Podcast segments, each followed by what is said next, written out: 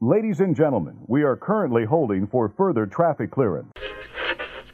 This is your Walt Disney World picture phone operator. How may I be of assistance? You know, somehow Disney Fantasy seems a little more alive at night. In fact, it was Walt's favorite time at the park. Your attention, please.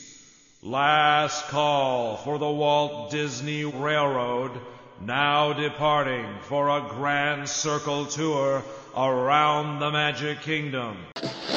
Lights. Camera.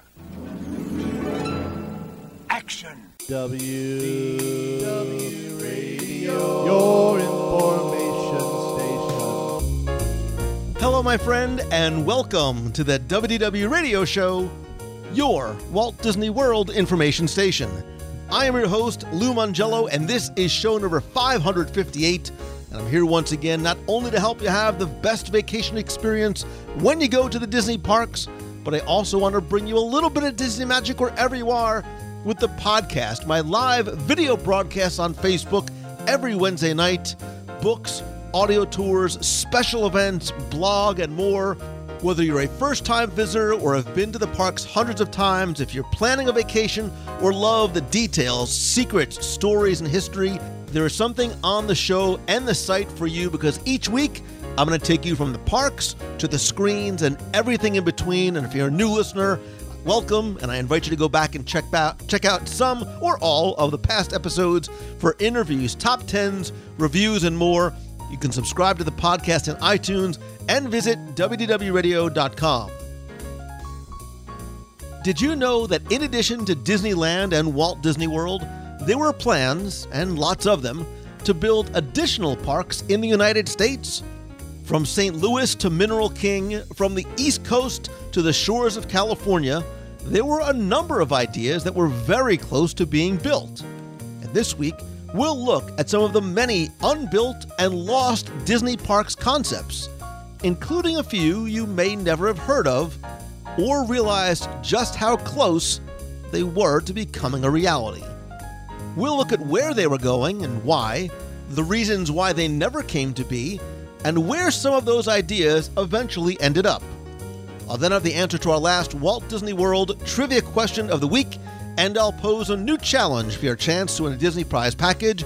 Then stay tuned to the end of the show. I'll have more information about our upcoming WDW Radio events, our next meet of the month in Walt Disney World, your voicemails, and more. So sit back, relax, and enjoy this week's episode of the WDW Radio Show.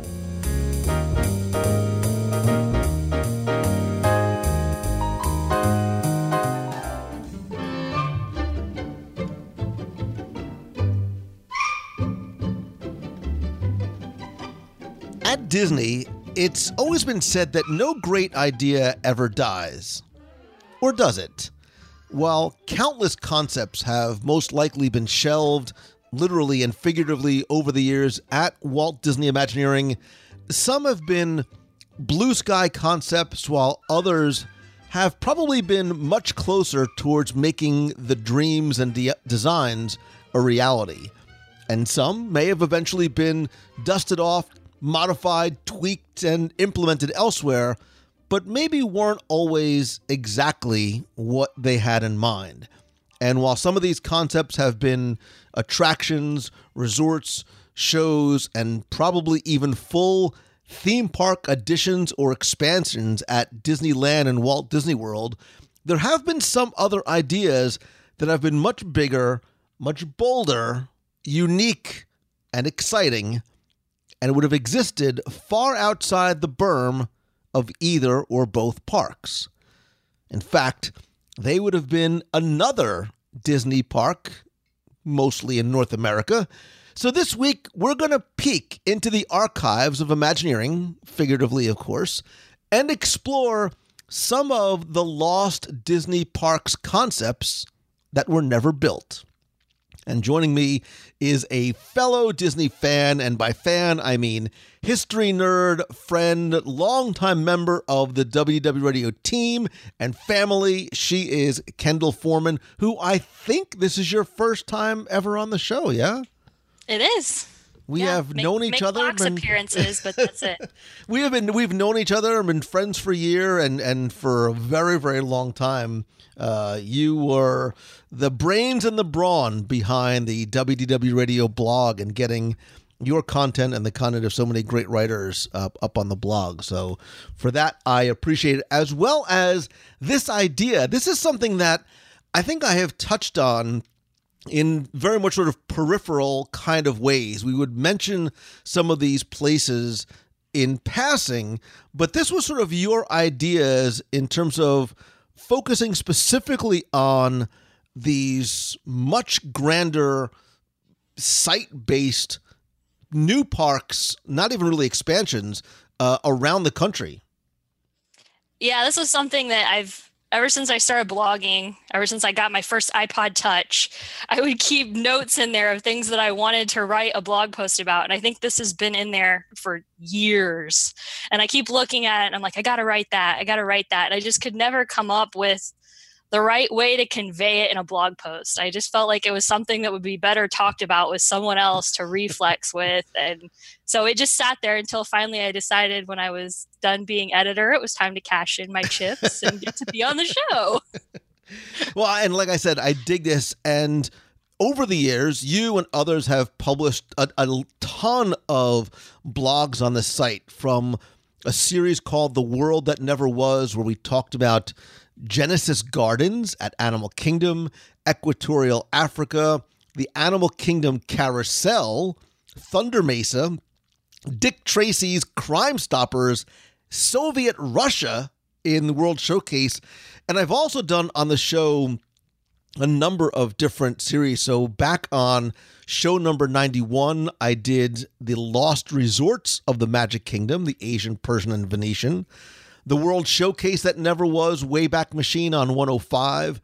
The Muppets in Walt Disney World, not just what is and was, but what almost was on show 251 we took the Walt Disney World Wayback Machine to the Disney Decade and the Michael Eisner era back on show 426, and many of his ideas that came to be and some that didn't. And most recently, I think the latest Walt Disney World that never was series was Beastly Kingdom on 481. And I know somewhere in there we also talked about Roger Rabbit and Hollywoodland and Hollywood Studios. But this week, I really want to focus on some of the big projects. And I think some of these will be ones that you may have heard of, and maybe some that you haven't. And we're going to talk about why they were going to get built and why they didn't. And then at the end, I'm going to ask you which one you would have liked to have experienced most. So, Kendall, this is your idea. I chivalry is not dead. I still believe in ladies first. I, I wanted to ask you if you had one that you wanted to go to first, but I almost think starting chronologically earliest on with one of the early expansions to Walt Disney's Mineral King might be a good place to start because I think that was probably the one that was not only never built but was one that we people have heard of a lot but was also earliest on in terms of timing. Yeah, I mean, I definitely have my favorite amongst our list of what we're going to talk about, but I agree because all of these kind of just flow into each other, especially when we get closer to the Eisner area. It's like you almost can't talk about one without talking about another. So, so for those people who are or maybe not familiar with what Mineral King is, what was the idea and where was it, and why did Walt want to create something that was going to be something very, very different than the huge success that he had with Disneyland? You can find like a little short interview clip online where Walt's just briefly talking about Mineral King, and he mentions that he started skiing at Badger Pass, which was a ski resort there in California. And then he uh, invested in Sugar Bowl Ski Resort, which ended up in them actually renaming one of the mountains there, Mount Disney. And it's still that today. If you look at their map, there's Mount Disney, there's Disney Meadow, there's the Disney Express lift, and that's where the first um, chairlift was ever in the state of California. And they did that with the money that Walt invested. So he kind of had his interest peak there. And then um, he was the director of opening and closing ceremonies for the 1960 Olympics in Squaw Valley. And there's another little interview you can find from PBS where Bob Hicks, who would eventually become the project manager for Mineral King, where he said Walt turned to someone in Squaw Valley and said, Well, I can build a better ski resort than this. so, I mean, you can see whether or not you believe Bob or not on that one, but I can envision that.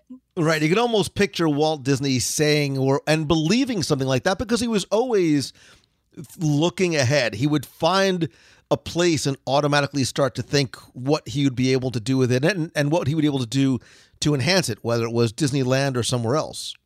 Well, and you see that with a lot of these projects that it starts out as something kind of contained, and then his ideas just grow and grow and grow and grow until the city's almost like, whoa, hold back. right.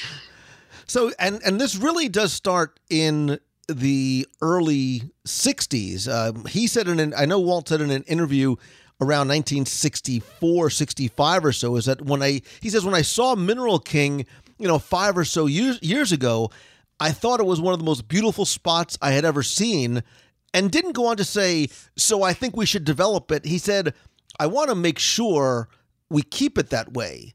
And he wanted to make this world class resort there while still keeping it unique and still preserving. You know, Walt was very much a naturalist. He wanted to very much keep that part of um, the Sequoia National Park. It's sort of the Mineral King is sort of this glacial valley in the southern part of the park. He wanted to keep it beautiful, but also make it something that was going to be more of an attractor and attractive and attraction to um, to guests that might not have come there in the past, and it was going to be something that was not just going to be a, a theme park like Disneyland, but it really was going to be a year-round vacation destination. Right. I mean, it, at one point they thought it was going to I mean, some ideas had one hotel, had multiple hotels. There was going to be skiing, obviously, in the wintertime, ice rinks. Um, and then summertime, they're going to have tennis courts, pools, a golf course, and then multiple restaurants, one of which was where they had the original idea for the Country Bears.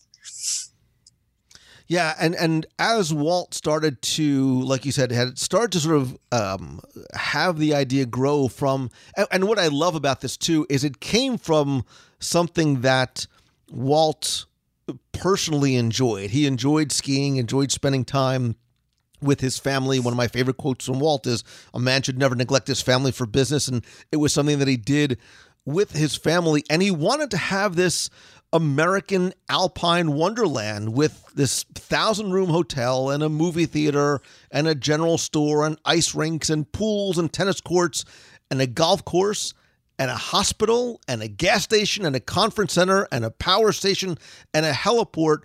And at one point, you know, he had ideas for like 22 ski lifts and gondolas, which is interesting with the Skyway. You know, I keep calling it the Skyway, the Skyliner coming to Walt Disney World. He had Bob Gurr design this high capacity ski lift.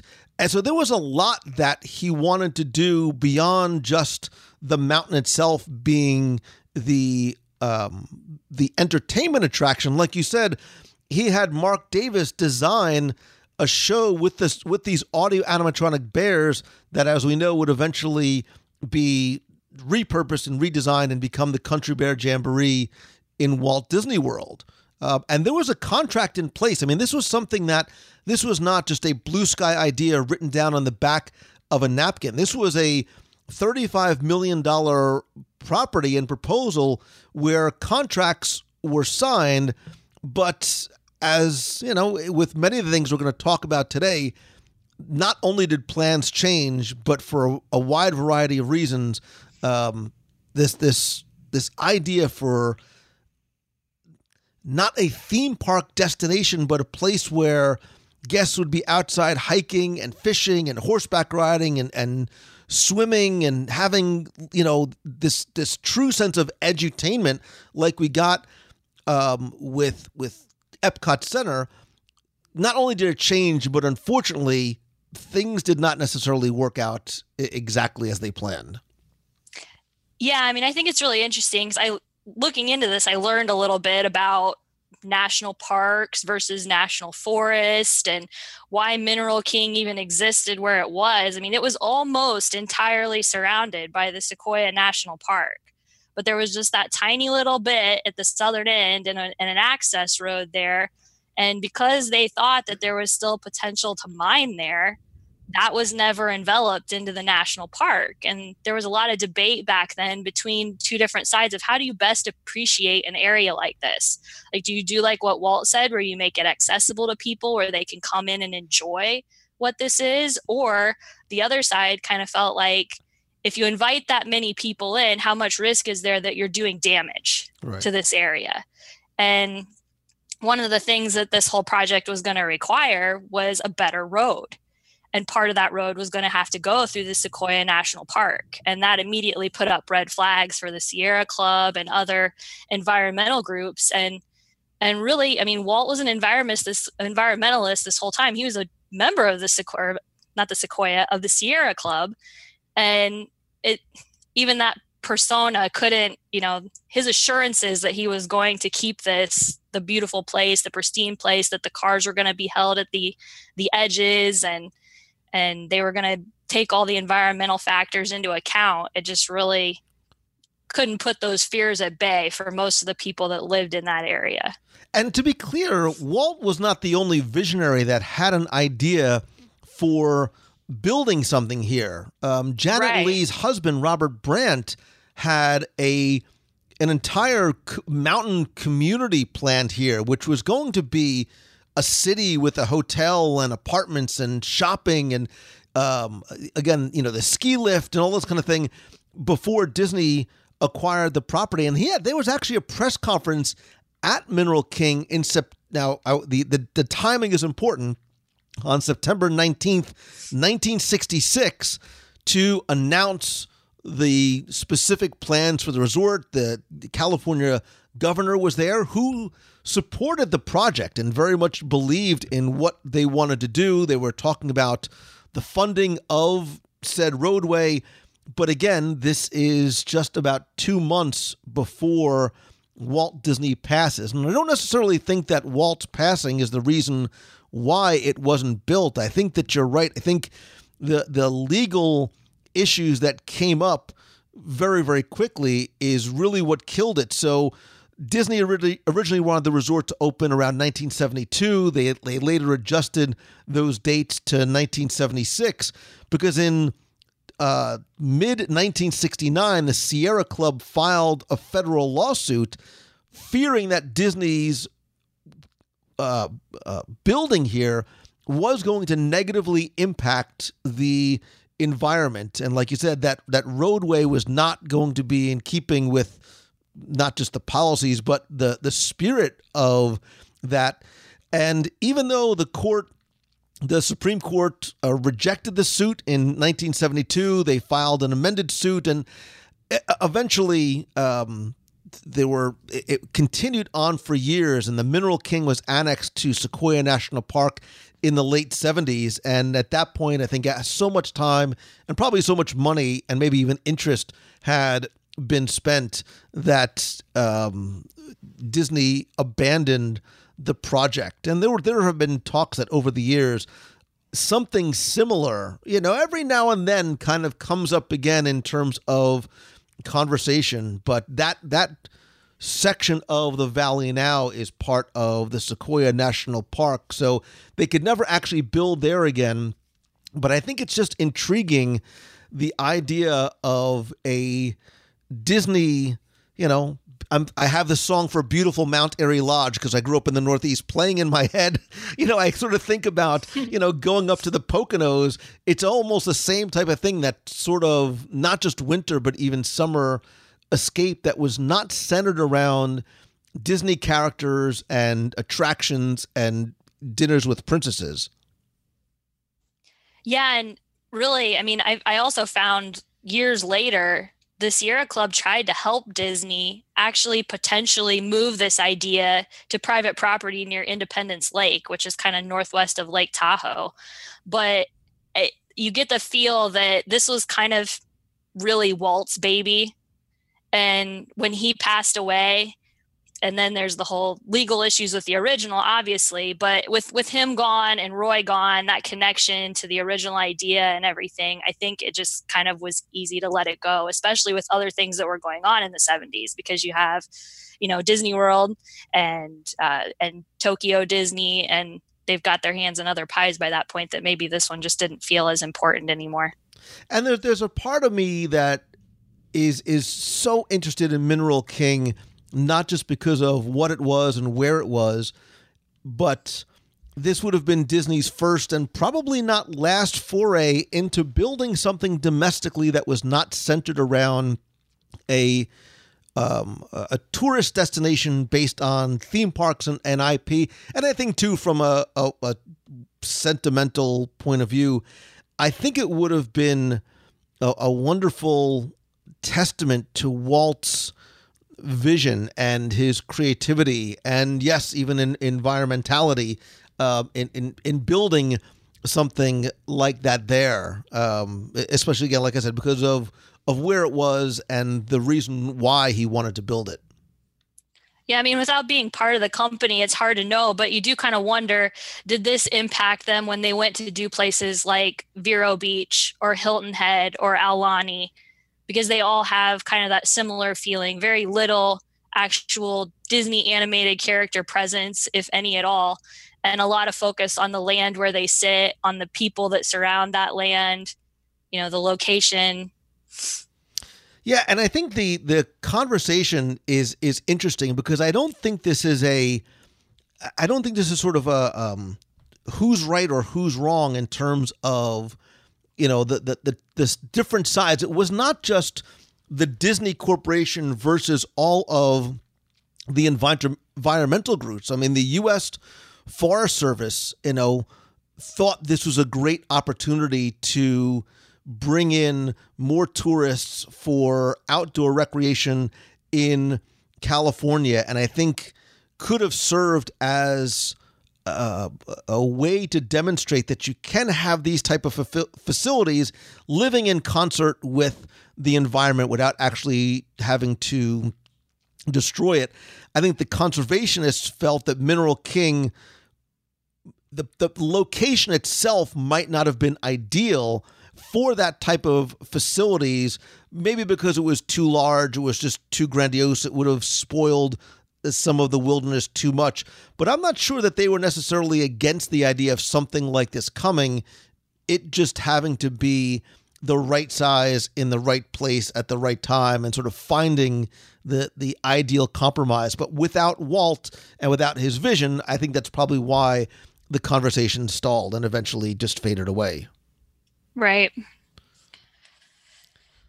But yeah, this is this is one of many that is uh, is definitely going to be um, and I'm not even sure how I'm going to answer the question that once we get through these of which one of the ones um, I, I think I would have liked to have seen built. You know, there was one, and again, going in no particular order, there was another one that I think a lot of people know about, and we actually talked about recently on the show um, back on the first Finding Florida episode 553, where St. Louis, when you know we are talking about sort of the expansion, what was the th- what was going to come after Disneyland, which was made you sort of think about this next.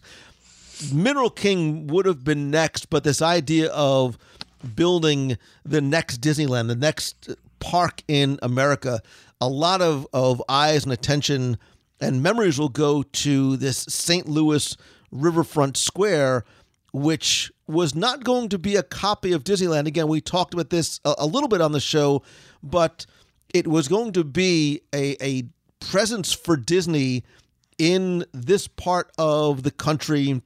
It was also going to be one that was going to honor not just the history of St. Louis, but really all of Missouri as well. Yeah, I mean, as someone from the Midwest, I have to be a cheerleader for the for the Rivers Front Square because this would have been, you know, easy day trip. Um, yeah, I think the the original origins background of Riverfront Square are really interesting. I mean, everybody knows St. Louis for the St. Louis Arch. And if you had asked me how long the St. Louis Arch had been there, I'd have been like, "Oh, that thing that thing's probably like 100 years old." I, clearly I have no concept of what it takes to build one of these things. But it, it's I mean, it's not that old.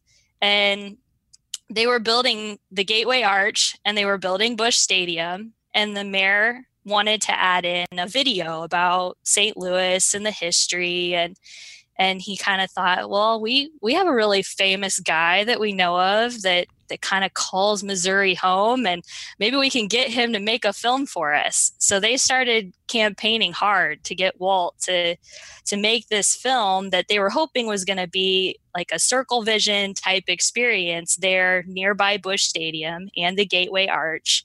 And it was going to be contained in this area called the Riverfront Square where there'd be mall and and retail options and dining kind of think like really old school Disney Springs. and so they approach Walt with it and he says, "Yeah, you know this this sounds interesting. I'm going to have my guy work up a feasibility study and we'll look into it and if it sounds profitable, maybe we'll even send some people from WED down there to kind of give you some pointers on some other things you can do." So it starts out it's not a whole theme park. It's just Walt, you know, trying to help out his home state of Missouri with with a project. And this was an area that I guess prior to them working on the arch and the stadium, that just was not a great area of St. Louis. And they they kind of had this whole revitalization project going on, and it just seemed like a really good opportunity. And it would have been. I'm sorry. Go ahead. No, go ahead. No, it would have been something like you said. It's not another theme park. I mean, for one, it would be completely indoors. Um, I, and I think when people hear St. Louis, sometimes they forget about this is not something that's going to have all these outdoor roller coasters and things like that. But there would have been, you know, a cover uh, at, almost. And if you've ever been out, and I haven't been in years, but if you've ever been out to Las Vegas and you and I, I assume Caesar's Palace still has this. I remember the interior of Caesar's Palace was this covered sort of shopping arcade that had a ceiling sort of painted to look like the sky and and it would change from day to night. Not that they wanted you to know what time it was outside but it would change from day to night and that's almost sort of how, of how i imagined this to be. Um, and it was interesting because just a, a year or so ago from what i understand the only actual plans and, and blueprints were sold at auction and you really get a sense of what this space was going to look like with with these sort of giant escalators in between a ground level and a top floor level and a, a wide variety of different attractions inside. Yeah, this building was a monster. I mean, by the time Walt goes down and sees the area and kind of commits, like, yeah, I want to do something here. I want to do something more than just this film for you. And and he kind of starts to have his, um, you know, the WED at the time, the Imagineers, work on all these ideas. And this, the building was going to be not just a full city block, but then it, it changed into being a super block. Another case of, you know, Walt just making grander and grander ideas. And they even were going to go so far down underground with a giant basement.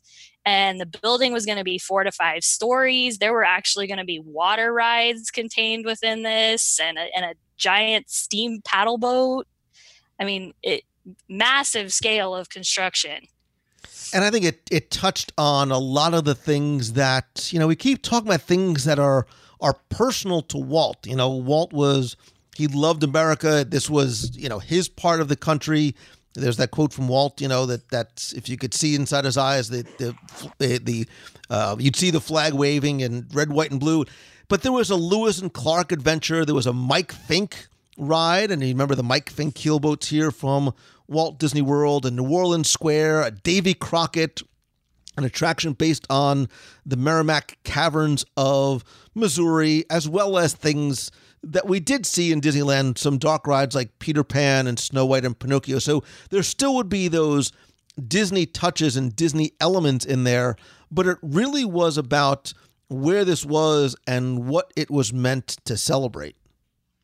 Right. I mean, the the whole building was going to kind of be split in two and there'd be this diorama of the mississippi river and the one half of the building was going to focus on st louis of of yesterday and today and then the other half of the building would have been all new orleans which this is all kind of happening at the same time as the 1964 world's fair and walt had gone there and seen some of the other uh, pavilions that were going to be there ahead of time. And one of them was a New Orleans pavilion. And that's kind of what spurred his interest on attaching this kind of this idea of the Mississippi and, and exploration south into even clear down to where they would have had this bayou boat ride.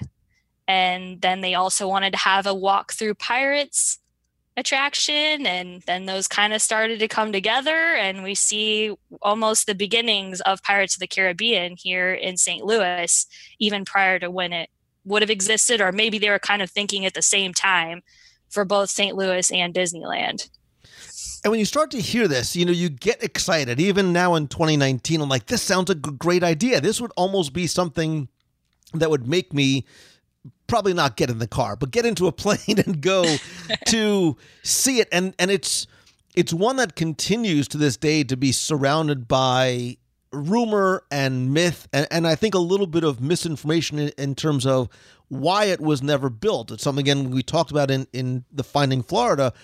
There was this there's this rumor, this ongoing rumor that the only reason why it wasn't built was because August Busch wanted Disney to sell alcohol in the parks.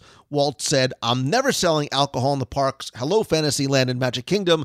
Those all are all not really true at all. I mean, for a lot of these things that never come to pass, a lot of times it's not something so dramatic, but it comes down to just dollars and cents. And, you know, Disney wanted to go forward with it, but it was the city who wanted Disney really, for all intents and purposes, to kind of pay for it all themselves.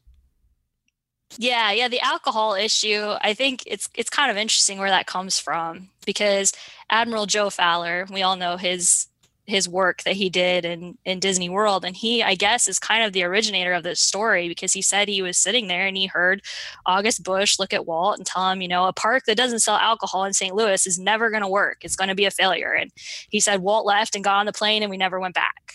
And that's and, and maybe Joe Fowler never did go back, but Walt did go back and he actually came up with a solution and a compromise in that there was going to be a cocktail lounge up on the roof of this building, a restaurant, a cocktail lounge, and it would have views of the arch. And there would have been um, elevators that service just that lounge so people could have gone through to get to where the alcohol was and and they or if you were in the amusement area you could have had your hand stamp to go up there and then that would have taken care of the issue where walt had always said there would never be alcohol in his park and right.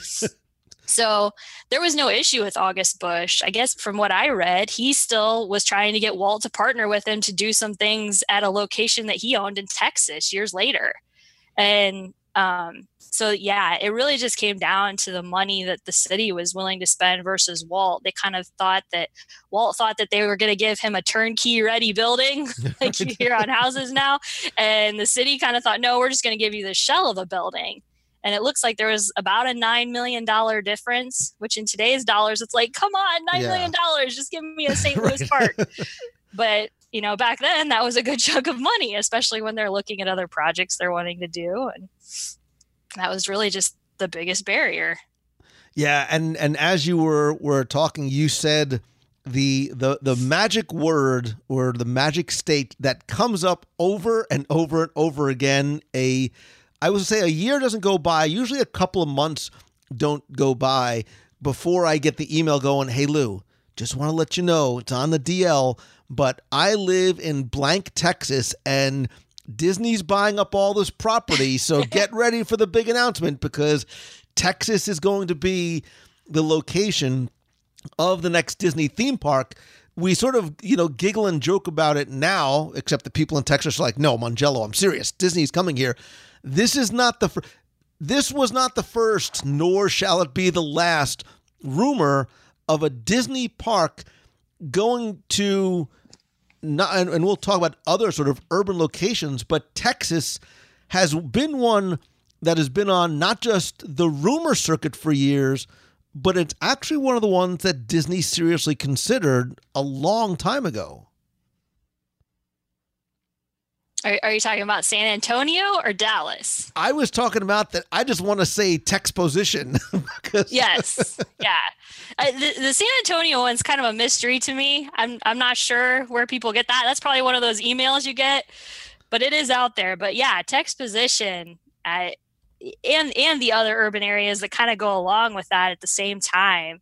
But yeah, there's some very interesting things that that would have been located there. If you if you look up the the overhead art of that, it's kind of I can't think I don't think you can really call it a blueprint, but kind of concept art. But yeah, it was supposed to be like a festival marketplace. So this combination of again, like riverfront retail and dining, and then that would have kind of been on the perimeter, and then in the interior there would have been all of the the interesting attraction stuff.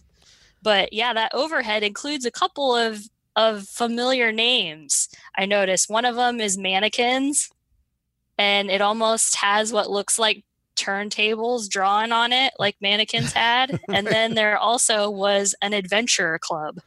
Yeah, so Texposition is another one of these that, that I think is not a name that people hear a lot about. And if they have, nor do they realize just how much Disney looked into this and was serious about it. So Disney hired Harrison Buzz Price, and you may or may not know that name. You've probably seen it on a window here and there.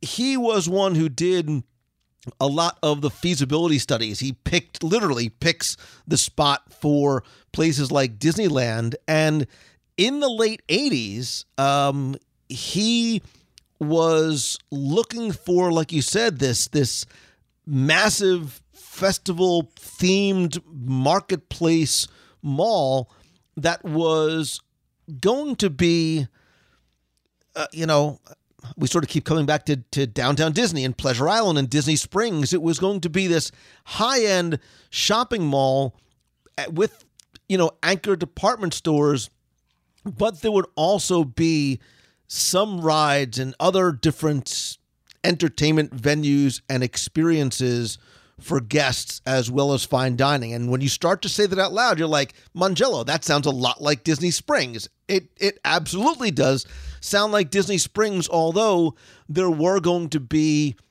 attractions, or at least one attraction that they were looking at was this theater-based flight simulator based on um, um, the the original sort of Star Tours model and concept. Um, and what Disney felt was having a a ride there would bring sort of that Disney touch, that cutting edge technological aspect to the park. But and although we know that they can do it here, we haven't really seen them do that yet. It's one that allows them to easily swap out the theme for uh, as time goes on. So it could have changed from Star Tours to WALL-E to whatever they wanted it to be. This way, there's a rewritability factor f- for not just guests who are coming from out of state, but I think this is one that was really targeted towards the, the local customer base itself. And they felt that, you know, four and a half, five million people lived within a hundred miles of Dallas alone. So those were going to be be the people that they really wanted to I don't want to say be the, the main attractors for because there obviously were uh, outside guests and people who come into Dallas for uh, conventions and otherwise, but this was going to be um, and, and there's I've I've only seen one sort of three quarter look down sketch of what it would look like, but it was a pretty substantial piece of property um, located in what's known as the Turtle Creek area of Dallas, just just off the I-78, which Disney felt was what they called it a upscale entertainment area for the local market. Yeah, I, I, the pictures I've seen are actually from an article about um, the gentleman that Disney was partnering with to do this. His name was Jim Rouse And at the same time, they were looking at Chicago's Navy Pier too. So again, like knife to the heart for all of us Midwesterners. um, but it, that article presents a couple really interesting things when it comes to these more urban environments that, like you said, they were looking more for locals.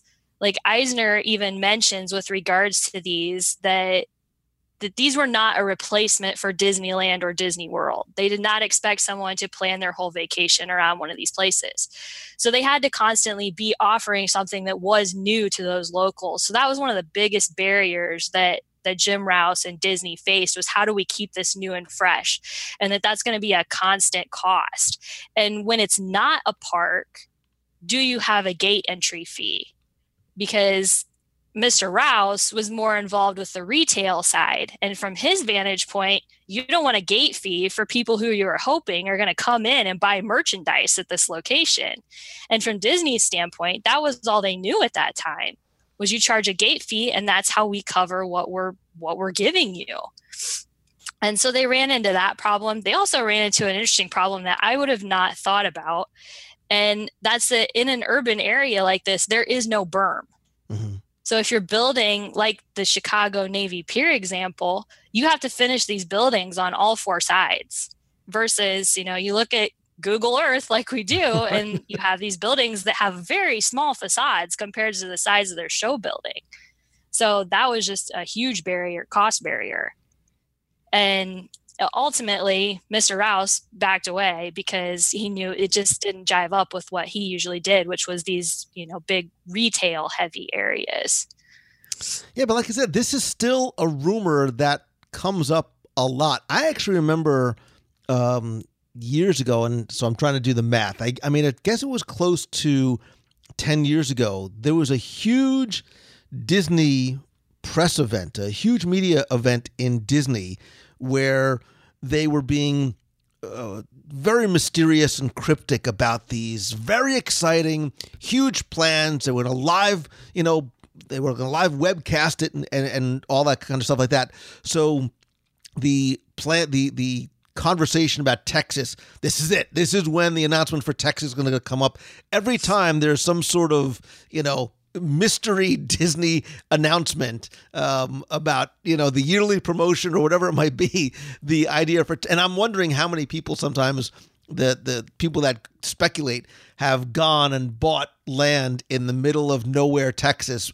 Sure that this was going to be the next big land grab, like Lake Buena Vista in Florida, and they were going to make you know a hundred times their uh, their investment. But um, you know, I, I just I still don't know that you know of the 25 or so different Texas cities and towns that we have heard about that um, Texas will ever be a likely destination for a, a, third theme park or destination resort.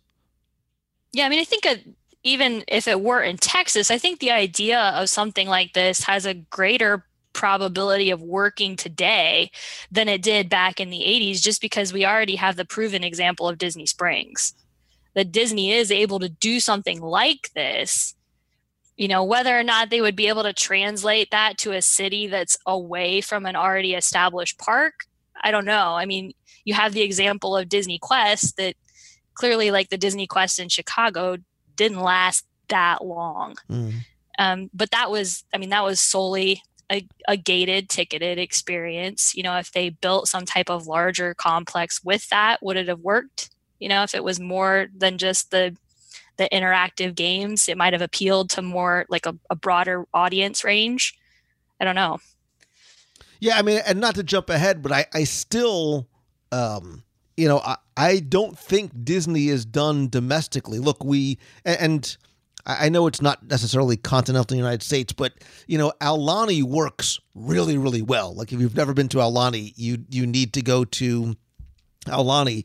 Um, I don't necessarily think that that's the the final resort of its kind or destination of that kind, but yeah, I'm not sure that Texas would be the ideal spot because you do potentially or do you potentially cannibalize some of the audiences from both the West Coast and the East Coast by being kind of right in um, in the middle. of that. So, um, and now all the people from all the people from Branson, Missouri, are going. This is where it's coming. We know that Disney's coming here too. That's you know that's another one of the rumors that keeps on coming back.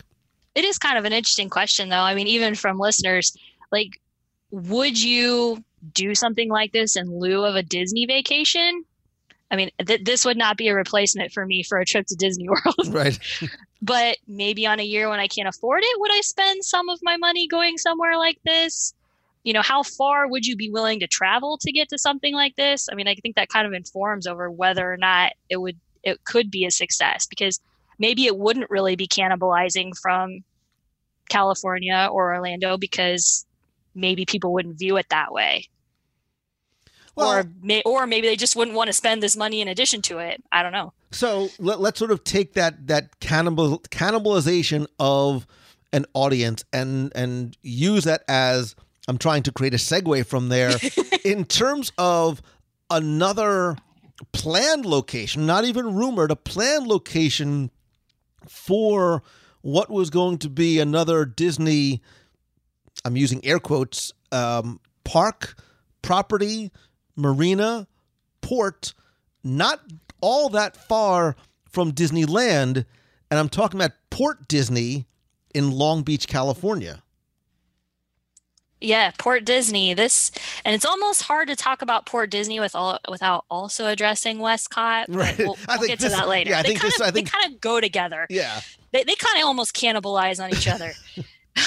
but yeah, Port Disney was was the Eisner era, era and this was going to be an area in Long Beach, and you you almost have to go back just just a a little ways back to if you if anyone recognizes the name Jack Wrather and Wrather Corp.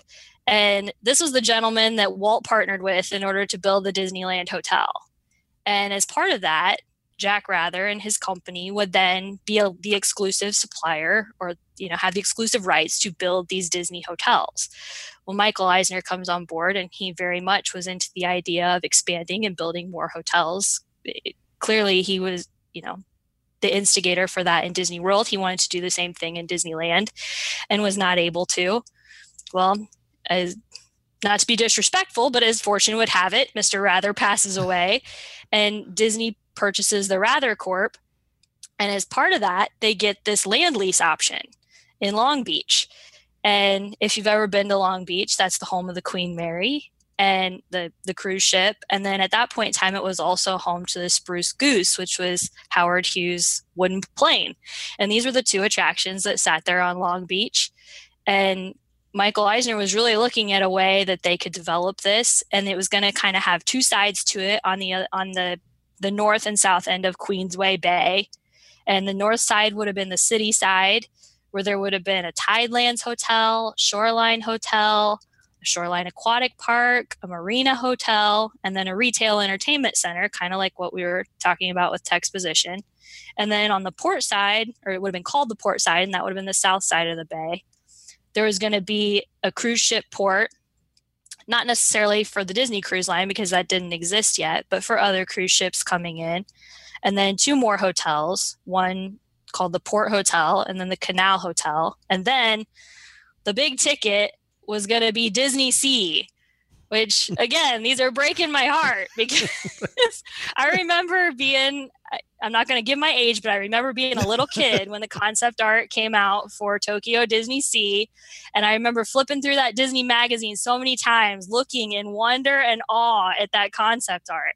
So the idea that there could have been a Disney Sea in the US, because it's not likely I'm ever going to make my way to Japan, that I could have seen that, it just seems like a real loss. And especially when you look at the concept art for this place.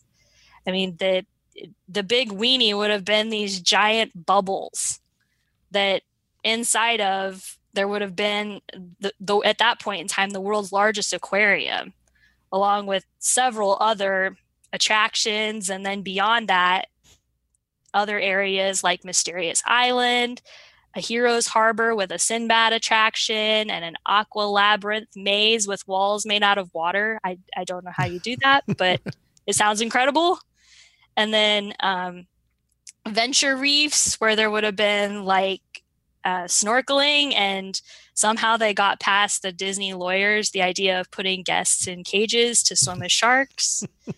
And then also a boardwalk rainbow pier, which kind of sounds a lot like what Pier, Paradise Pier and then now Pixar Pier eventually became. Well, and if you think about this too, let's sort of put it in, in context and, and frame it in terms of time. This is 1990, right? Middle of 1990. So we referenced, not going to be the first or the last time we reference the Disney decade with Michael Eisner.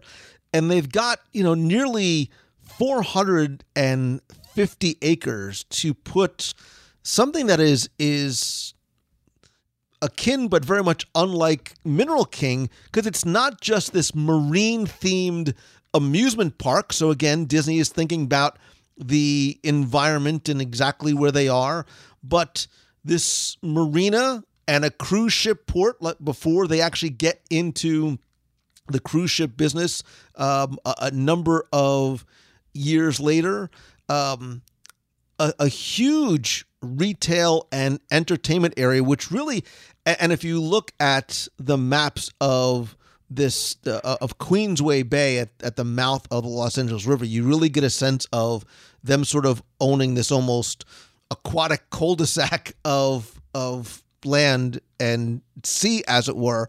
But this was not just something that was on the internal Disney drawing boards. Um, they actually published a single, one and only, Port Disney News in 1991 that they distributed to people who lived in the Long Beach area in order to, I guess, generate excitement and maybe do a little bit of, you know, surveying in terms of uh, reaction. I'll, I'll read you just a little bit of what it said. Welcome to Disney Sea. Here you will experience a thrilling journey through the mysteries, challenges, and natural wonders of the sea. Among the highlights of your trip will be an intimate encounter with our planet's most important environmental resource and the chance to participate in exciting research activities conducted by some of the leading oceanic scientists.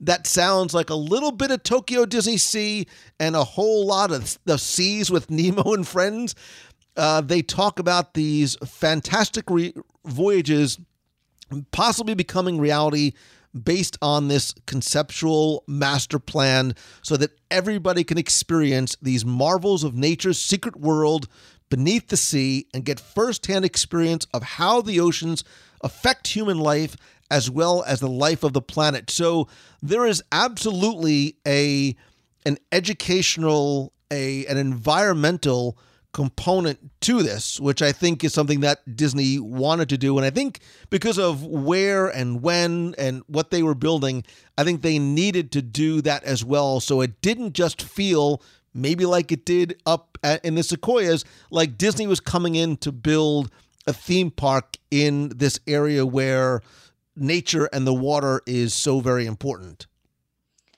Yeah, and actually there there were some rules on the books there too that the the coastal commission required that they had public access to the beach there. I mean this was all part of a an initiative to try to make the port and the beach more accessible more inviting get people out there and and experiencing like you said experiencing the ocean that this is you know one of the greatest resources that we have that it's something that I mean, even still today, there's a lot we don't know about it. And for a lot of people, it was very uncharted. And yeah, it, there definitely was an educational aspect to this place. I mean, there very much was the the Disney Sea, you know, would have had a Nemo's land cruiser and and the city of Atlantis e-ticket ride and things like that. But there also was this research center that sounds, you know, a lot like what the Living Seas was originally you know these people doing you know rehabilitation for sea life and and they they, they even mentioned that it would have had like the largest library mm-hmm. you know collection of information for people to come there from you know researchers all over the world to come there and study and every paragraph and almost every sentence of that newsletter talked about the the educational aspect. So it's our vision for Long Beach to be a singular blend of entertainment and education through Disney style rides and attractions, marine research facilities, an oceanarium, and other aquatic adventures. They want to sensitize millions of visitors to the enormous challenges and opportunities of our seas, our most precious resource, in a setting that encourages play and fantasy. They want guests to wonder about it, to ask questions, and have a memorable time.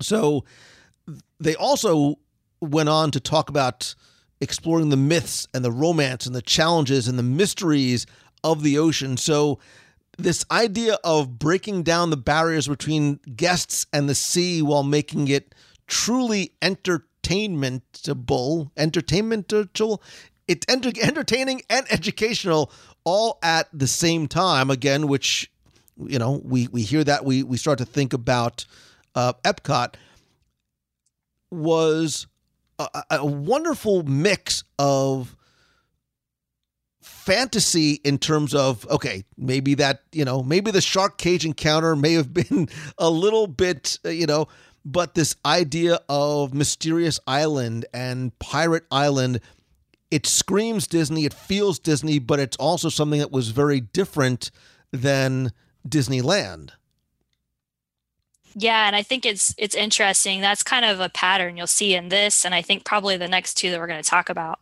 And I don't know if this was something that Michael Eisner pushed specifically during that area or, or era, or if that was something that Imagineers really wanted. But there's very much a sense here and a couple of the others of wanting to offer the edutainment aspect. Yeah, and you know, a lot of times why these projects don't get built. I mean, there's there are recurring themes, right, in terms of environmental issues, traffic issues, um, um, em- employment issues, but a lot of times it also comes down to money and you know the the estimated cost for the Port Disney Resort was supposedly in the three billion dollar range. I mean, this was not going to be um, uh, any small undertaking um, by any stretch of the imagination, but there was local opposition, um, which I think ended up being a big part of the reason why, because that three billion dollar go- number goes up exponentially when the city and the area and the maybe the the environmental groups are opposed to what you're doing. You see how it could not only delay but but cause a huge financial uh, have a huge financial impact on it. So it's late the next year that they cancel the plans for Port Disney. But wait, don't worry, we've got something else on the horizon. Yeah, like I said, you can't really talk about Port Disney without talking about WESTCOT. I mean, there's a lot of people who think, I, I, researching it, I'm not inclined to think this really, but there's a lot of people who claim that Port Disney wasn't really even something they were ever going to do. That it was just, well, we're going to pretend like we're interested in this over here to try to get Anaheim to agree to what we really want to do over there but I, I, don't think you put that much effort into designing something if you never had any intention of ever building Port Disney. I mean, I think they really had some intention there, and I think clearly they liked what they did because they they took it over to Tokyo and implemented a lot of it. And I don't want to I don't want to rub salt or Tabasco sauce in your wound, but if you've listened to me talk about Disney Sea in the past, it is far away um, the most spectacular Disney park that I have ever. I mean, it's and you know Walt Disney World is near and dear to my heart, and and it's the place that I call home. But there there's nothing close. And having seen what some of the ideas for the Disney Sea Sea theme park in in Port Disney would have been with those Heroes Harbor and the Grecian Village and this Asian water market and the the Venture Reefs only got me more excited for what was eventually never built, but we've got to find a way to get you over to Tokyo at some point. I, I do understand that they do have like a Queen Mary looking cruise ship in Tokyo Disney Sea, though, right? They do. In the American Harbor. Yeah. so I think that's kind of cool that they took, you know, what was there in in the original port and and transplanted it over. But yeah, back to WESTCOT. Um, again, Michael Eisner wanted to expand, wanted additional hotels, and so they've they've got this area that they're looking at across from Disneyland, and the idea was to build WESTCOT, a riff off of Epcot. I, I kind of feel like they could have come up with a better name than that. I don't know. I mean, Epcot's. I mean, it's it's it's not even it's not the word. It's it's experimental prototype. You know, I mean, there's a purpose for all those letters. WESTCOT is just like, well, let's just take that EP off and throw something else on the front. But yeah, they they were going to try to build this park after the success of Tokyo Disneyland and after Disney MGM Studios, and this their catchphrase for it was the seven wonders of WESTCOT. And four of those wonders would have been more comparable to the World Showcase side of Epcot, and then three of them would have been comparable to the Future World section. So in the the where you would have entered would have been the Americas or the New World. And that was so that it visually complemented the entrance to Disneyland. You would have had this old turn of the century look of the US Main Street section there at the front that would have would have complemented nicely when you looked either way from the entrance to Disneyland or the entrance to WESTCOT. And there you would have had an updated American adventure, a Native American show, you know, an indoor fiesta for Mexico kind of makes you think of of the the Mexican pavilion at Epcot. Um, and then an Aztec Incan show about some of the legends of South America. And moving on, you you would have had, you know, additional attractions and areas for each of those other world sections. So the next the next section flanking the US would have been Europe and that would have had a circle vision called time from time to time which eventually was put in place in Paris and then eventually moved to Disney World. So from time to time is another name for timekeeper that that we ended up with here. Um, it would have had a Trans European Railroad, a Russia show that they never implemented at Epcot when the Russian pavilion was never built.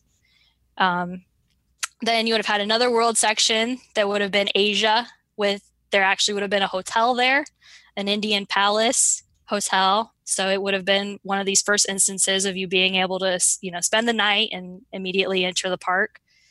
Um, a carousel with mythic Asian animals, the big e ticket for WESTCOT, Ride the Dragon, would have been um, a Chinese Great Wall roller coaster over the Dragon's Teeth Mountain. Uh, and then moving on, you would have had World of Africa, would have been the fourth section in in the World Showcase type area. And this this one kills me. Michael Eisner really bad wanted for this section because this Africa was originally supposed to represent Africa and the Mid East. He wanted a three religions of the world attraction and this just sounds fraught, fraught with issues from the beginning.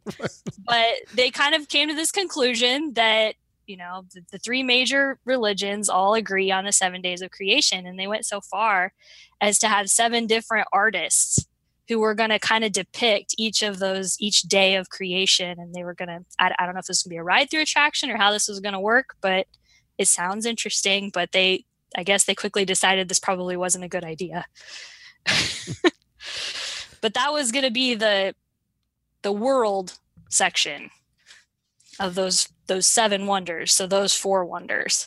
And everything about that excites me right? And as much as i love epcot center here i, I think this was going to be it was not going to be a, a carbon copy of what we have here. It was going to be different in a lot of different in a lot of ways. First and foremost it was going to transform what was at the time a parking lot into uh, um, an expansion of Disneyland. So now Disneyland, unlike Florida, would become a multi day destination, right? Because what was happening was people were going to Disneyland for the day and then going other places in Southern California. Disney obviously wants to keep the guests and their pocketbooks in and around Disneyland as much as possible. So that's why this idea, and, and I love the idea of the hotel inside the the theme park. Um, the other thing that I, that really uh, um, was of interest to me too was this world cruise, right? This Yes. a cruise around the world showcase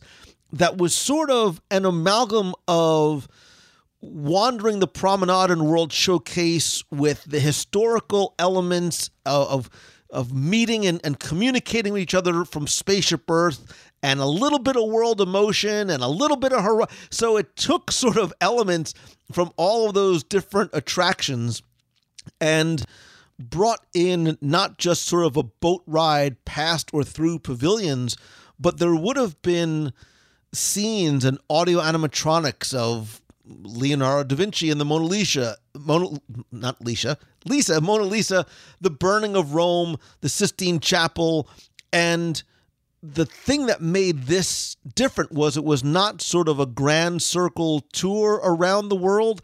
It would allow guests to embark or disembark at different docks throughout each of the different lands. So it almost sounds like what was the um, the, the the old water taxi in Animal Kingdom that never really worked Yes, well, and the people Discovery didn't know, River boats, Right? yes. nobody really knew what it was supposed to do. But I think if they would have positioned this correctly, the idea of you know getting on in Japan and getting off over by, and this is the thing that I would have loved to have seen.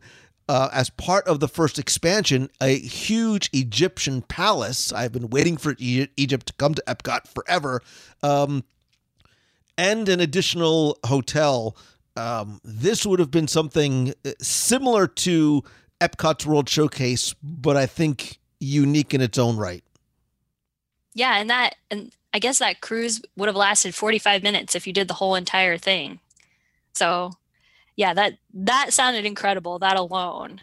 But yeah, this sounds like they took like all the best pieces of Epcot and, and then whatever they couldn't fit in, they stuck in a shaker and like threw it on the world cruise. right.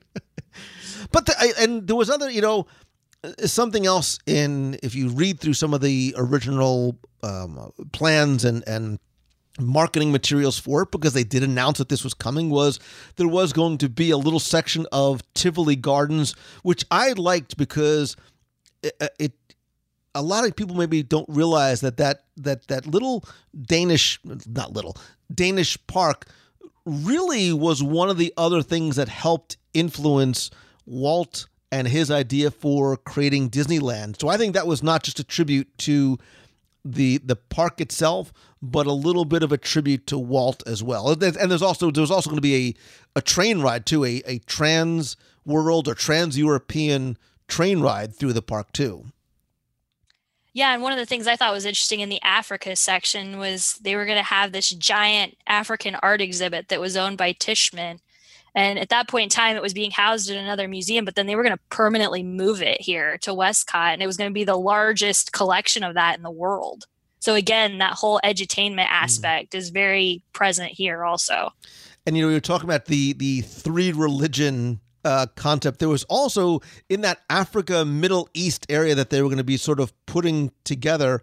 There was going to, and I have to imagine it would almost be a little bit more of a thrill ride because it was supposed to be a whitewater raft ride down the fictional Congo Beezy River. Um, it sounds like one of those fake names you hear, like made up on Match Game PM, right? It's the Congo Beezy River, and there was also going to be an exhibit on farming culture, which, like Epcot, also makes me feel that they have not forgotten not just about the cultural aspects of what WESTCOT was going to be, but the educational opportunities that would be present therein. Right. And then beyond this area, there, you, know, this is going to have the lagoon, like what you have there at Epcot. But then there was going to be in original plans this giant gold 300 foot sphere in place of Spaceship Earth, and it was going to be called Space Station Earth. And then kind of later on, they decided, okay, maybe 300 feet is a little excessive. And, and so they kind of were debating about what they would do for that central piece.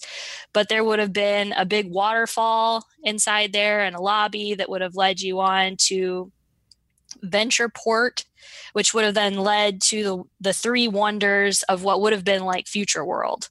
And this there's a little bit less information on, at least from what I could find, than than the World Showcase similar side. Mm-hmm. And but we do know that they were going to be the wonders of earth or nature, wonders of living, and then wonders of space.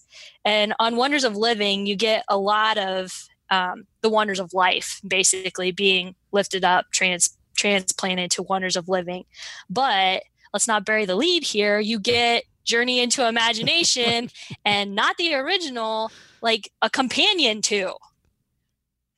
Right. So, So- right now you have to go and visit both, right? Because Yes. um and you know th- there's it's interesting too because what they were trying to do and where they were doing it also raised you know we get excited when we hear about what was coming. We're like yeah come on man just do it. I'll you know i'll, I'll pay for it. I'll go. You, you start to think of the numbers right? And again we're back up into the 3 billion dollar plus range which is fine. You you think you know it's it's probably a number that they could make back um, but they were speculating in terms of the number of visitors that this would potentially new visitors that, that this would attract by you know the late 90s um, would that could they financially justify that number? And that was a little bit difficult to do. Plus i think something else that gets lost in the discussion of WESTCOT is the idea that disney wanted to do kind of what they did here in florida decades later. So you know again referencing back to the finding florida we we start we're, we're starting to talk about uh, once the property has been decided on what Disney wants to do in terms of creating its own sort of quasi government district. But in California, they wanted to create their own um, special assessment district. So they wanted to get money for improvements to attractions. They wanted to add more hotel- hotels. They wanted to do a lot of renovations to the Disneyland Hotel and this new Disneyland Center. They'd create this 5,000 seat Disneyland Bowl to be built outside of the park gates and a boardwalk um, with outdoor dining. And there was a lot that was going to have to happen in terms of infrastructure and how it was going to potentially impact not just Disneyland but the surrounding areas. You know, there's a there's a improvements to infrastructure, especially in an in a developed area, is no small task, and it is one that that absolutely um, can and will impact the area around it. And and I think that is part of one of the reasons why WESTCOT necess- doesn't necessarily get much farther in terms of actual planning and design and execution as it does in the excited minds and hearts of Disney fans who obviously ultimately wanted this not just second park, but this full fledged resort and entertainment complex to be built. Obviously, ultimately, we get, you know, Disney California Adventure and Downtown Disney, but it would have been. Uh, WESTCOT would have been and done and felt very different than what we have in Disneyland and DCA today. Right. And I think you have to look at too what happened in between them creating this master plan versus when DCA was built. You also have the the Euro Disney first year. Uh, you know, almost a billion dollar loss that first year where they you know, they don't want to say that that directly impacted, but there's there's no way that didn't somewhat impact what projects they were able to take on in the early 90s. Yeah, and I, and I think it, it's easy for us to say, you know, three billion dollars. What's three billion dollars among friends? But you're right. All of these, um, all of these factors um, affect the um, uh, ability to do it. So it it doesn't um, it doesn't take very long too for residents to start to say, "Hey, wait a minute! Like all this expansion, it sounds good, and yes, there's going to be more jobs, but." how is it going to affect those of us who are already living here? How's it going to affect our infrastructure? What because of how large WESTCOT was going to be in terms of sort of blowing out the berm, as it were, and having these areas that were going to be outside necessarily what already uh, DCA currently looks like, local residents were concerned about what this was going to be in terms of traffic and you know pollution and intruding on the residential areas. And with that and the financial problems i mean again they sort of officially decide to scrap this idea in the mid 90s um, and from what i understand you know eisner basically is like all right we need to just sit back relax and figure out what we're doing. We're going to aspen and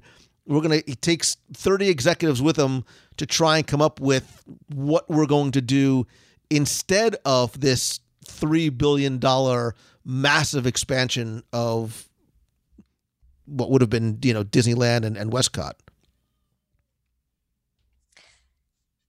Yeah, and then, you know, obviously they like you said they come out with something completely entirely different with DCA and and they discover that you know California is the focus we want, and I, which you know I've never been to DCA, so I can't really judge. I, I've I've read a lot about it. I hope to go someday, but you know I I think WESTCOT sounded amazing. The whole kind of twist on original Epcot of this you know melting pot civilization.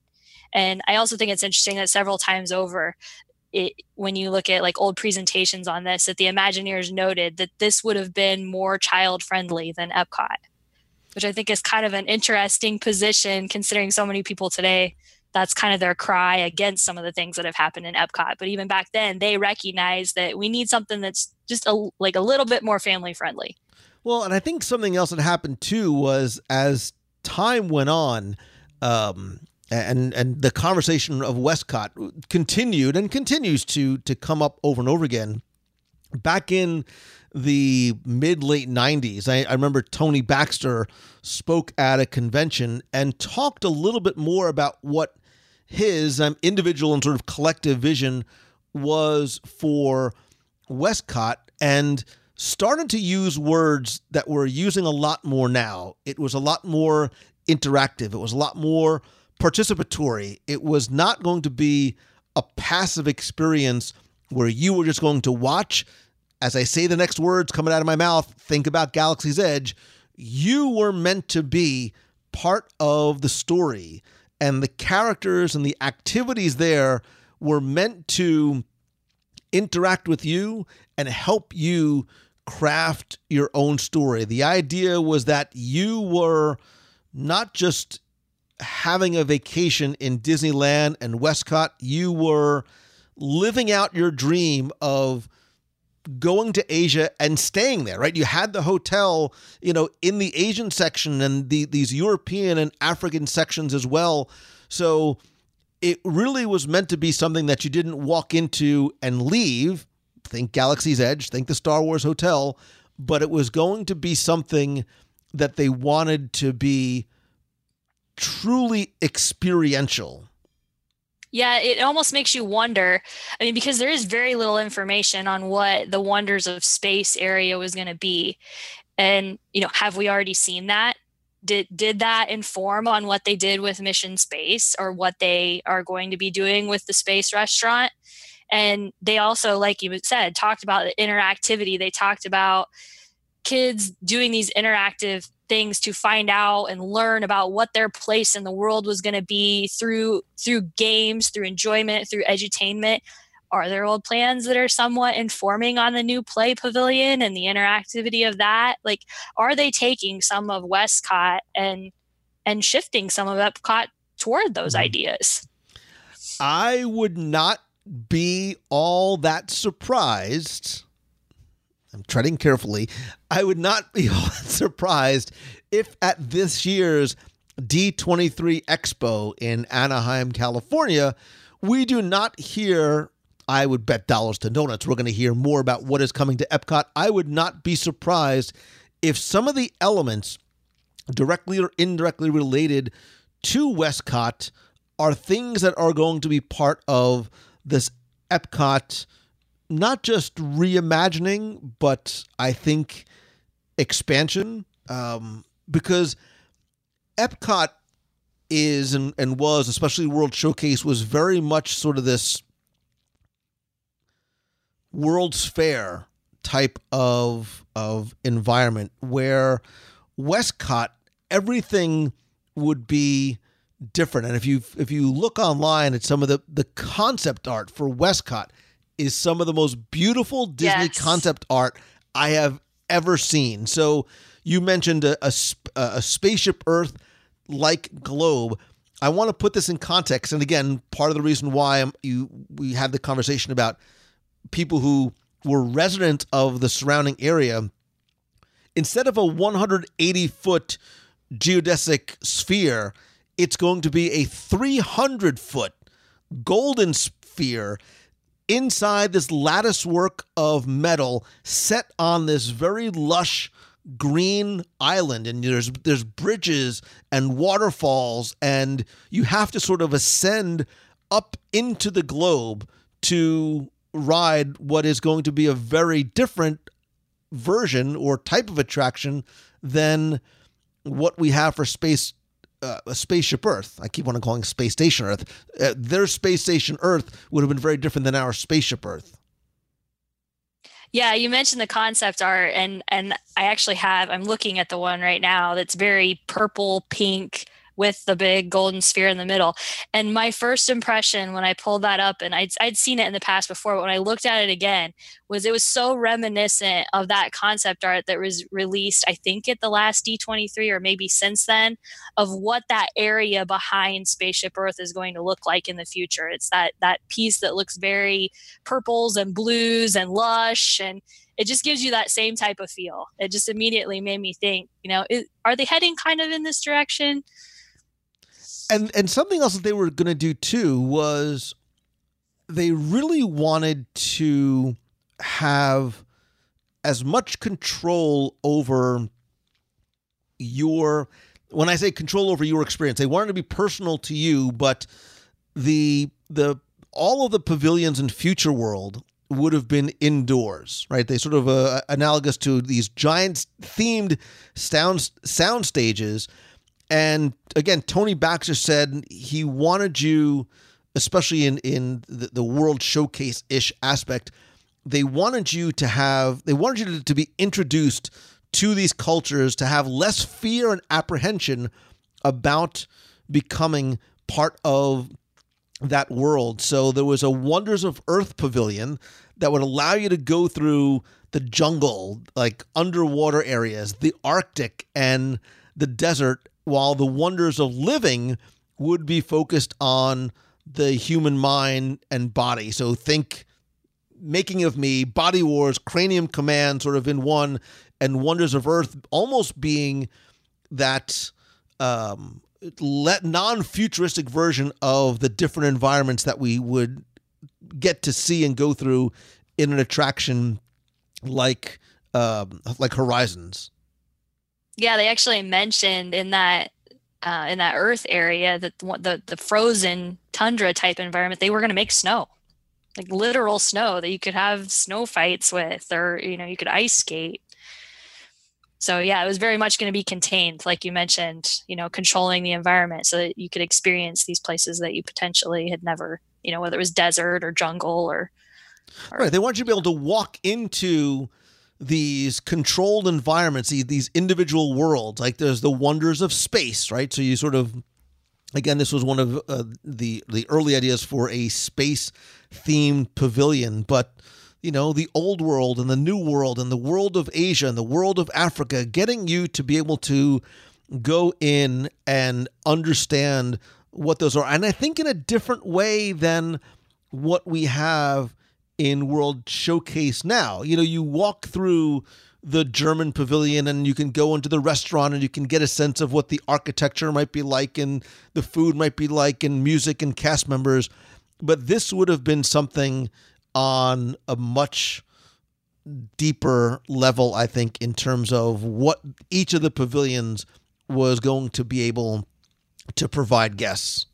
Yeah, it sounds more akin to like what you get with Animal Kingdom, with Mhm. Asia and Africa, where there's a there's a greater depth. You're you're walking further in, you're experiencing a larger environment than you know, some of the pavilions are larger, but a lot of the pavilions are fairly self-contained and you're kind of just seeing facades and you know, retail areas or a restaurant or whatever. These sound like something that you would have traveled further into.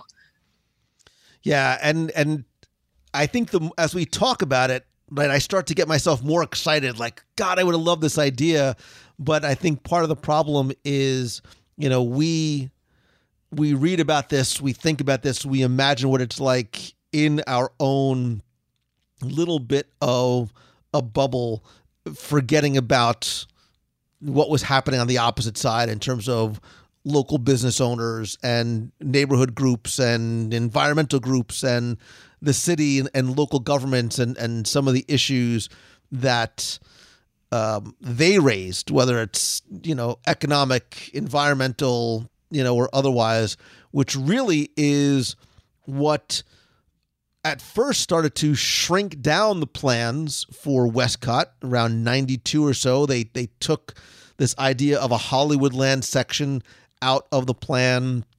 Then all of a sudden, the issues, like you said, with Euro Disneyland start to have an effect on the project. And claim as you might that they have one has nothing to do with each other. I mean, it's it's one company, it's one umbrella, and if they see that something new that they have created is is hemorrhaging money, like Lee Cockrell said in a show a while back, at a million dollars a day, um, you start to run into funding concerns, and then they w- tried to get the federal government to pay for parking structures. That fails. There's an additional two hundred fifty million dollars. So all these things start to bring about a change in the reality of what WESTCOT can be. They start to scale back what the number of hotels is going to be. So the rooms go from, you know, 4500 rooms to 1500 rooms. They didn't want to make the same mistakes that were being made in uh, uh, Euro. I, I keep on calling it Disneyland Paris, Euro Disneyland, and have to start thinking about some of the other um, um, issues that are in play at the same time. Yeah, and then they end up abandoning WESTCOT then entirely by 1995. But I do think it's interesting that they they have all these struggles, you know, like the financial struggles with Euro Disney and and and kind of the idea that some of these things are costing too much. But then there was this whole idea that they were potentially going to build Port Disney and and build WESTCOT you know if they if they weren't pitting them against each other were they really thinking they could build both of those at the same time and then throw into the mix the next one we're going to talk about disney's america and you know they've got several fronts that they're you know, going to spend money in and fight wars on and i Well, mean And the thing that was somewhat surprising to me about WESTCOT, and and again the benefit of um, being able to meet and hear from and see, and, and I applaud you know like D twenty three and stuff like that. When you get to hear from guys like Marty Sklar years later, and he's like, you know what, I wasn't. Re- I was surprised to hear that Marty Sklar was not necessarily on board with the whole WESTCOT idea. He didn't want to look. He, he sort of was following Walt. You don't follow pigs with pigs. He didn't want to spend, you know, nearly a, a decade doing something that he felt was already done in Epcot. Um, he thought it was a bit of a cumbersome idea, but what he did feel was that you know we're in Southern California and everything here is sort of spread out so very far. Hollywood Boulevard is over here, and then there's you know the the history of Walt coming from Calif- coming from Kansas City. There's all these other California success stories, and maybe what we need to do is bring this idea of California not on a on a macro level, but on a micro level. Um, you know, and and that's part of how the idea for California Adventure comes to be. Look, even John Hench said, um, supposedly, um, you know, I obviously wasn't there, but supposedly John Hench when he saw the plans for WESTCOT, he's like, I liked the idea better when it was a parking lot. so, Yeah. um, you know, I, maybe um, maybe sometimes the enthusiasm gets gets the best of of everybody, but um, who knows? You know, some of the ideas. This is of all the things that we're talking about. Maybe some of these ideas um, won't necessarily ever die. So you you mentioned what is obviously one of the the bigger elephants in the room, and I think it's one that is probably going to be deserving of its own show because of not just how big it was and could have been, but how far along it was, and some of the reasons why Disney's America never came to be. So, Kendall, I think a lot of people they hear the name Disney's America and they're like, "Yeah, wasn't that the thing they were going to build somewhere on the?" e-" Sort of take us back in terms of what and where Disney's America was going to be. uh, again, this is the Eisner era, and he kind of went about buying land up the same way that Walt did for Walt Disney World, where they used uh, pseudonyms to secure land options and to purchase land. And where they did that was in Haymarket, Virginia, which is about five miles from the Manassas batter- battlefield, and then just a short distance from Washington, D.C. And so, because of that, they had this whole idea of building um, a theme park with the tagline recall the past live the present and this would have covered american history from the 1600s to the present then the you know the, the 1990s with different focus areas. I mean the, the entrance area would have been the crossroads of the us which would have been kind of an early 19th century. Again this would have included a hotel where you could have had this whole stay in the park type experience. And then there would have been a President's Square, a Native American area, Civil War fort, um, an area kind of focused on the Industrial Revolution called Enterprise, uh, Victory Field that would have focused on the World War One and Two, um, State Fair uh, to kind of give you that whole Ferris wheel, you know, Midwest America State Fairground, and Family Farm, and then uh, We the People attraction. In each of these areas had their own you know restaurants attractions etc like you know a typical disney park And you know, as you start to go through those different lands, um, and, and we'll talk more about what it actually looked like and sort of uh, the train aspect and, and things that are similar things. When you start to talk about those things, it makes me think that this is an idea that really, although Walt had long passed, it really sort of made me think back to Walt Disney and Disneyland, right? Again, we talked about Walt's personal love of America and his original plans for Disneyland to create that Liberty Street um, just off uh, sort of Main Street, which would have had those recreations of colonial America and the shops and blacksmiths and silversmiths, and there would have been that Liberty Street, which would have ended up in Liberty Square and Philadelphia and Independence Hall, some elements of which we get here eventually in Walt Disney World, but really sort of expanding on that in in Disney's America. yeah and you get the feeling that even though you know when you look at their brochure that they actually went all the way to producing for this park there's no direct comparison to the st louis riverfront but you kind of get the feeling that it's a lot of what walt was going for there that it's the celebration of you know america what it's been through our history you know like it would have been there you know even that though that was isolated to st louis and new orleans it was the same type of concept that he was going for.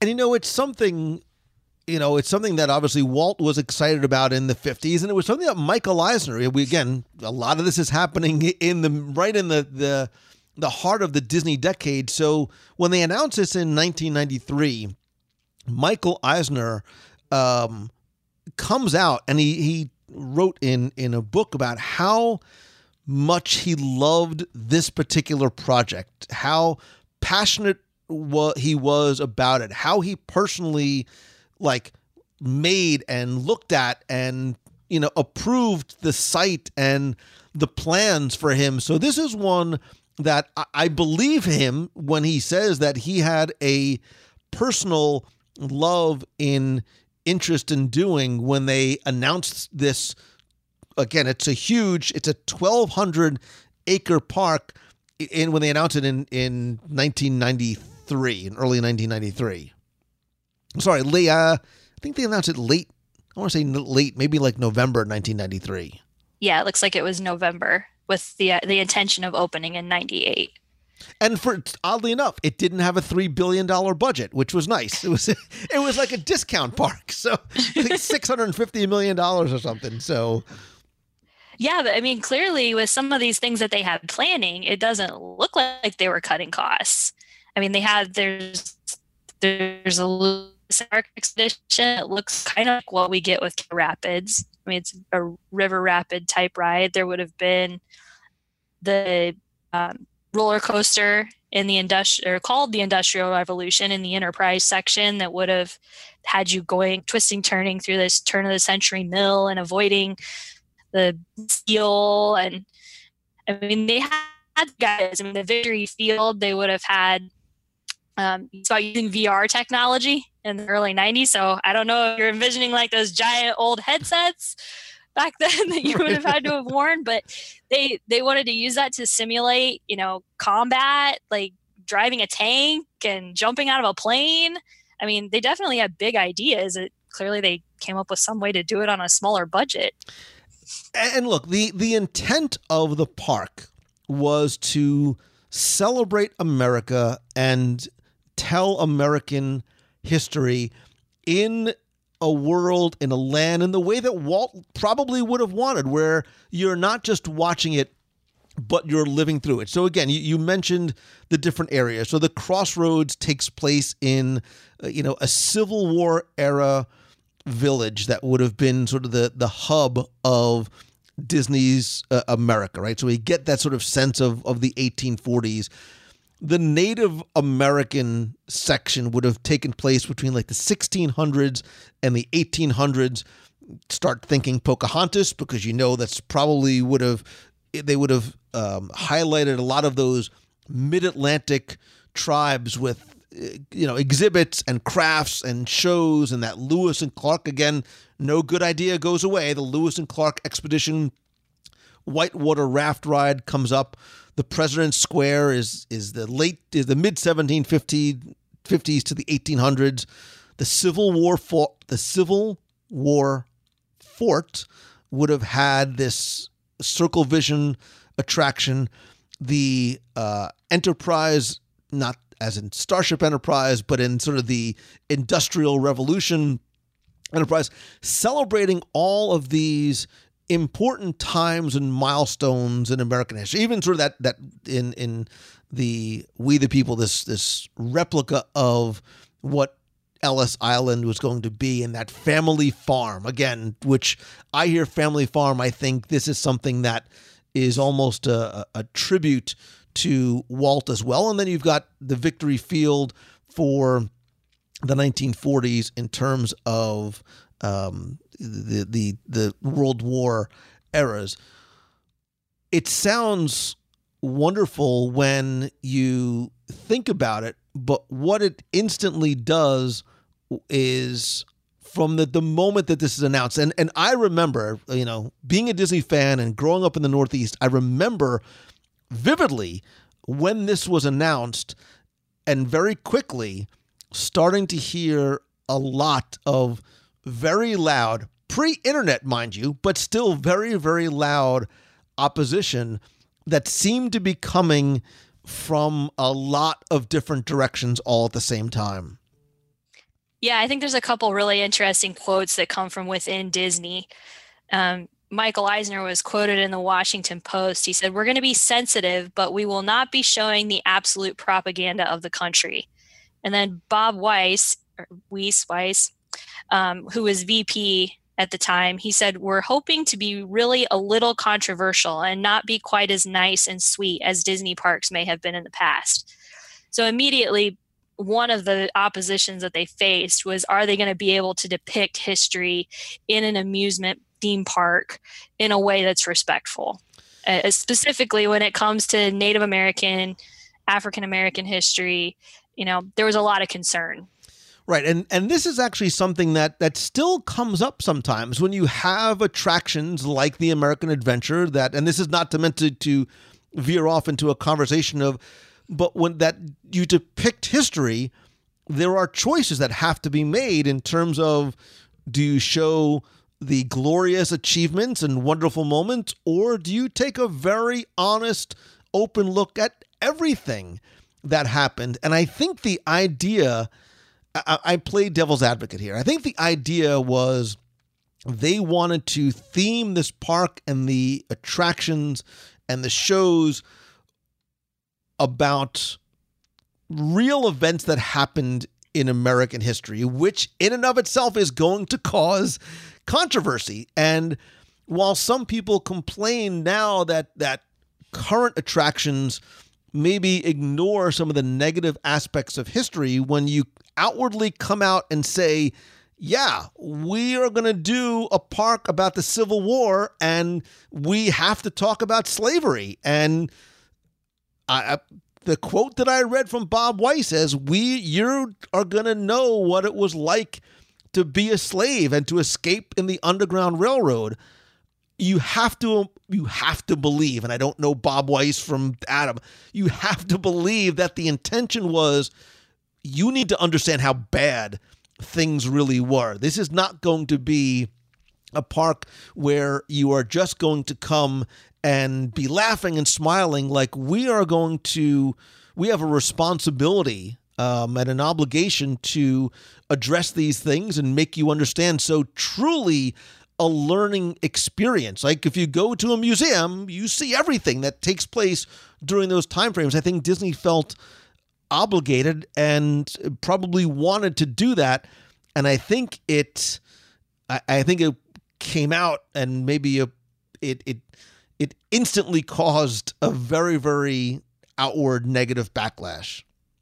Yeah, and I think it's really interesting because on the on one of the last pages of the the the plan, the publication that they circulated, it has special events. And clearly they were very focused on ed- education and getting this done right because they were going to have a stage equipped to do battle reenactments. They were going to have facilities to televise political debates or public affairs programs. They wanted to host the American Teacher Awards there. And then they were also going to have an area that could serve as a symposium for journalists, writers, historians. And they thought there was even the potential in the future for like a newsroom because they, they wanted to get it out there how important the free press and media were to American history, to our country and our freedoms as a whole. So I, I don't think that, you know, people like to use the term Mickey Mouse. I don't think they were trying to Mickey Mouse this park at all. But obviously that close to Washington D.C., there were a right. lot of people who had fears about that. Right, and Disney Disney very much tried to distance itself from um, uh, Bob Weis's comments, but the it, the barn door was open. I mean, it, it had come out, and he was you know, speaking as a representative, and and again, that's a very difficult line to toe between talking about American history without trivializing certain things while also not make I mean you want to make it something that's you know interesting and enjoyable for people to come while being sensitive to you know look a lot of bad things happened in our history and we can't forget or ignore that. And and how do you sort of address it in this environment? As you start to talk it out you're like yeah, maybe this is not a good idea. Like you instantly open yourself up for you know debate and and controversy.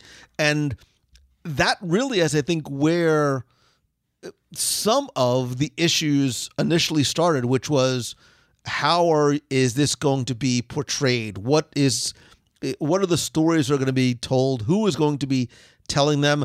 The other thing too was local residents were like, "Whoa, you can't build here!" Like this is you know for all intents and purposes this is this is hollowed ground i mean there were battles fought, here and now you want to bring in to usual you know a Mickey Mouse park, um, is it or is it going to be a respectful museum type thing, or is it going to be a Mickey Mouse entertainment venue? Understandable concern from the the people who were living there, even though that the state of Virginia was willing to give Disney, I think it was 150 or so million dollars to help with the infrastructure because they realize obviously the incredible influx of tourism, translated money, that it was going to bring into the state. Although residents are like, wait a minute, we're not spending our tax dollars to pay for a Disney theme park. So, like, there were instant sort of people at loggerheads, you know, right out of the gate. Yeah, I think it's interesting too that they there were some heavy hitters that hopped on board here of uh, of fighting this off. You have David McCullough, who's a well-known historian. If anyone's ever seen John Adams HBO series, is based on David McCullough's book John Adams. He wrote 1776. At that point in time, he was doing um, a show on PBS. Uh, the I think it's the American Experience. Back in the 90s, he was doing that, and and then he's joined by Nick Kotz, Pulitzer Prize journalist, White House counsel to LBJ Harry McPherson, you know, a PR consultant for Reagan. You know, they've got all these people combined together and they quickly realize we can't really come at them as far as what they're going to put in this park because of First Amendment rights. They're allowed, mm-hmm. you know, they accepted that you can, you know, put whatever you want in there. But they decided to really fight them on the location like you said, there was just too much fear regarding, you know, is there going to be damage done to the battlefield? How are you dealing with traffic in this area? And and is there going to be pull from people wanting to visit the actual historical areas like Mount Vernon, Vernon, like the battlefield, like all of the the different locations in Washington D.C. itself. Right, and and you you can't really. I mean, there's no way to tell what the impact and what the reception um, would have been, you know, putting it there, putting it in, in a different location. I mean, and, and, for a long time, it seemed like, you know, Michael Eisner was um, was still very much on board with the idea, um, even in, in before the product project was officially shelved in in '94. Um, there were some Disney PR materials came out, and he talked about um, Disney's America in in um, in you know he talked about how it's going to celebrate the qualities which have been the source of strength and the beacon of hope for people to everywhere. And um, the, nation is a mixed rich rich mixture of land family and beliefs which we apply with our own brand of spirit humor and imagination. So he really wanted to celebrate the the, the stories and the histories and the cultural diversities and the the progress and problems that we encountered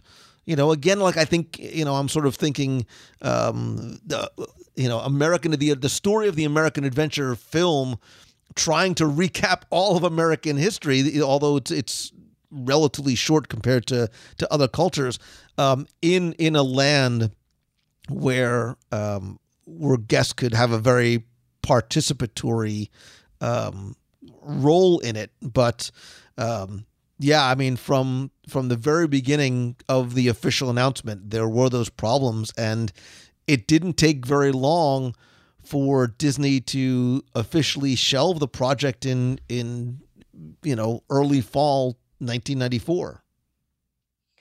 Yeah, and I think it's kind of interesting even to think about this today of you know no good no good idea dies, no good idea goes away at Disney. But you look at not to get into a political discussion, but you look at how fraught even the Hall of Presidents was when it reopened the last time. It's hard to imagine that a park like this could be built in the current climate. Yeah. Yeah, I mean, anytime that there is um, there's something like this, there, there are going to be opposing views and opposing sides. But Disney, you know, they they were not necessarily done with the idea um, when a uh, when Knott's Berry Farm was selling part of its property in 1995.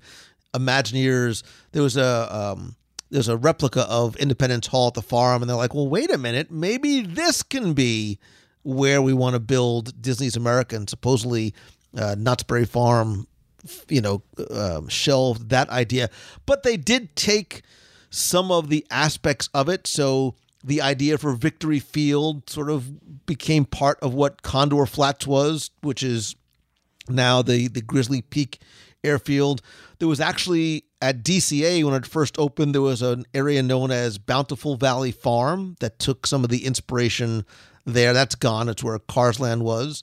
Uh, I think Grizzly River Run reminds me of what this Lewis and Clark uh, um, river raft expedition was supposed to be.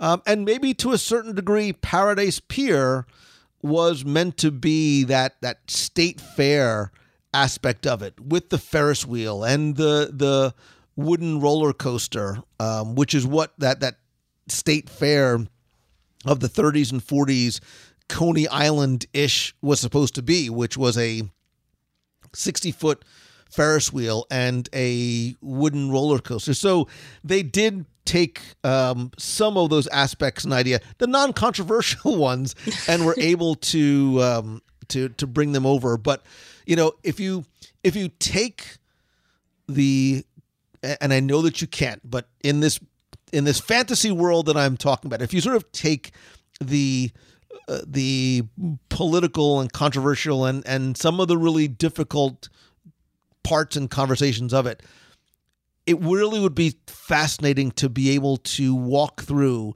and take your kids to be able to walk through and see what different parts of America and American history looked and felt like during those times. That's what gets me excited about the idea for Disney's America, right? Seeing what a Native American village would have been like, seeing what, you know, what life was like in the 1800s and that um, that that colonial village. We get a, a sense of it in a very simple way in Liberty Square. It's another thing to have this big land with with you know boats and things like that, and like what Walt wanted for the the Liberty Street in Disneyland, getting the feel that there were residents there that were blacks.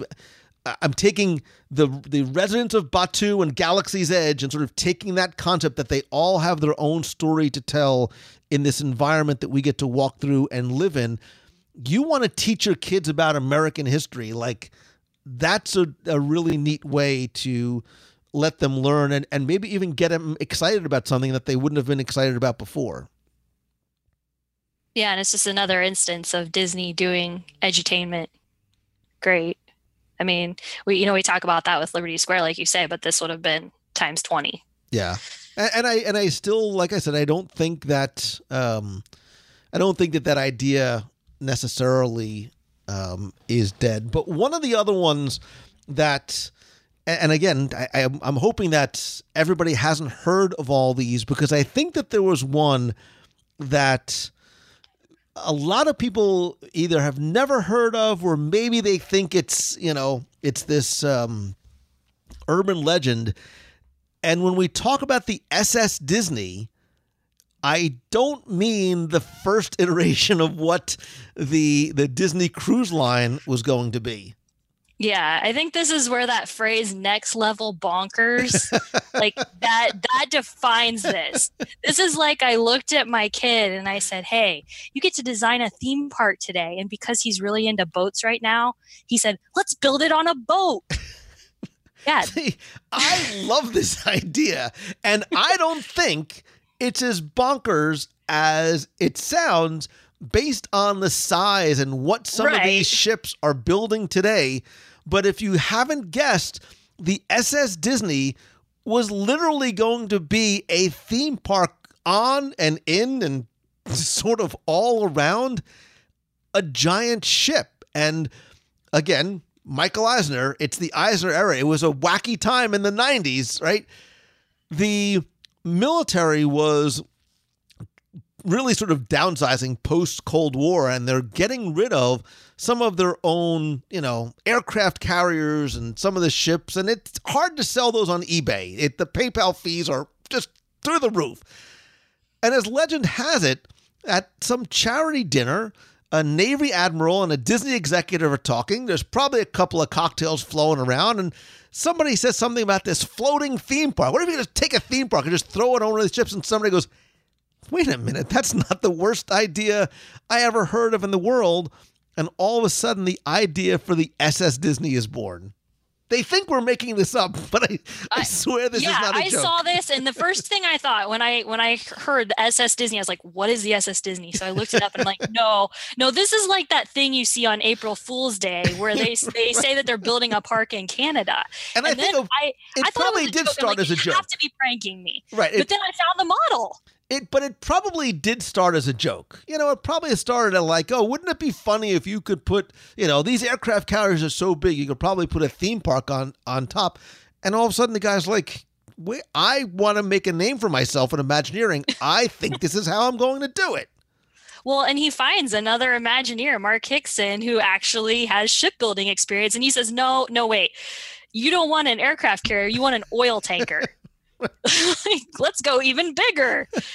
And yeah, I mean the the top of this thing was going to have attractions on the top. It, you have all this volume, interior volume on an on an, an oil tanker, where they were going to have they were going to redo things like Space Mountain and Dumbo and the teacups and the Orbitron and it's a small world. The facade was going to cover the pilot house to kind of disguise it. I mean, you you would enter on this glass covered hub, and it was going to have Tomorrowland, Adventureland, and Fantasyland that were going to you know spoke off of that entrance section. And you know, we're talking restaurants and and it would pull up to locations around the world where Disney was not able to build a permanent theme park.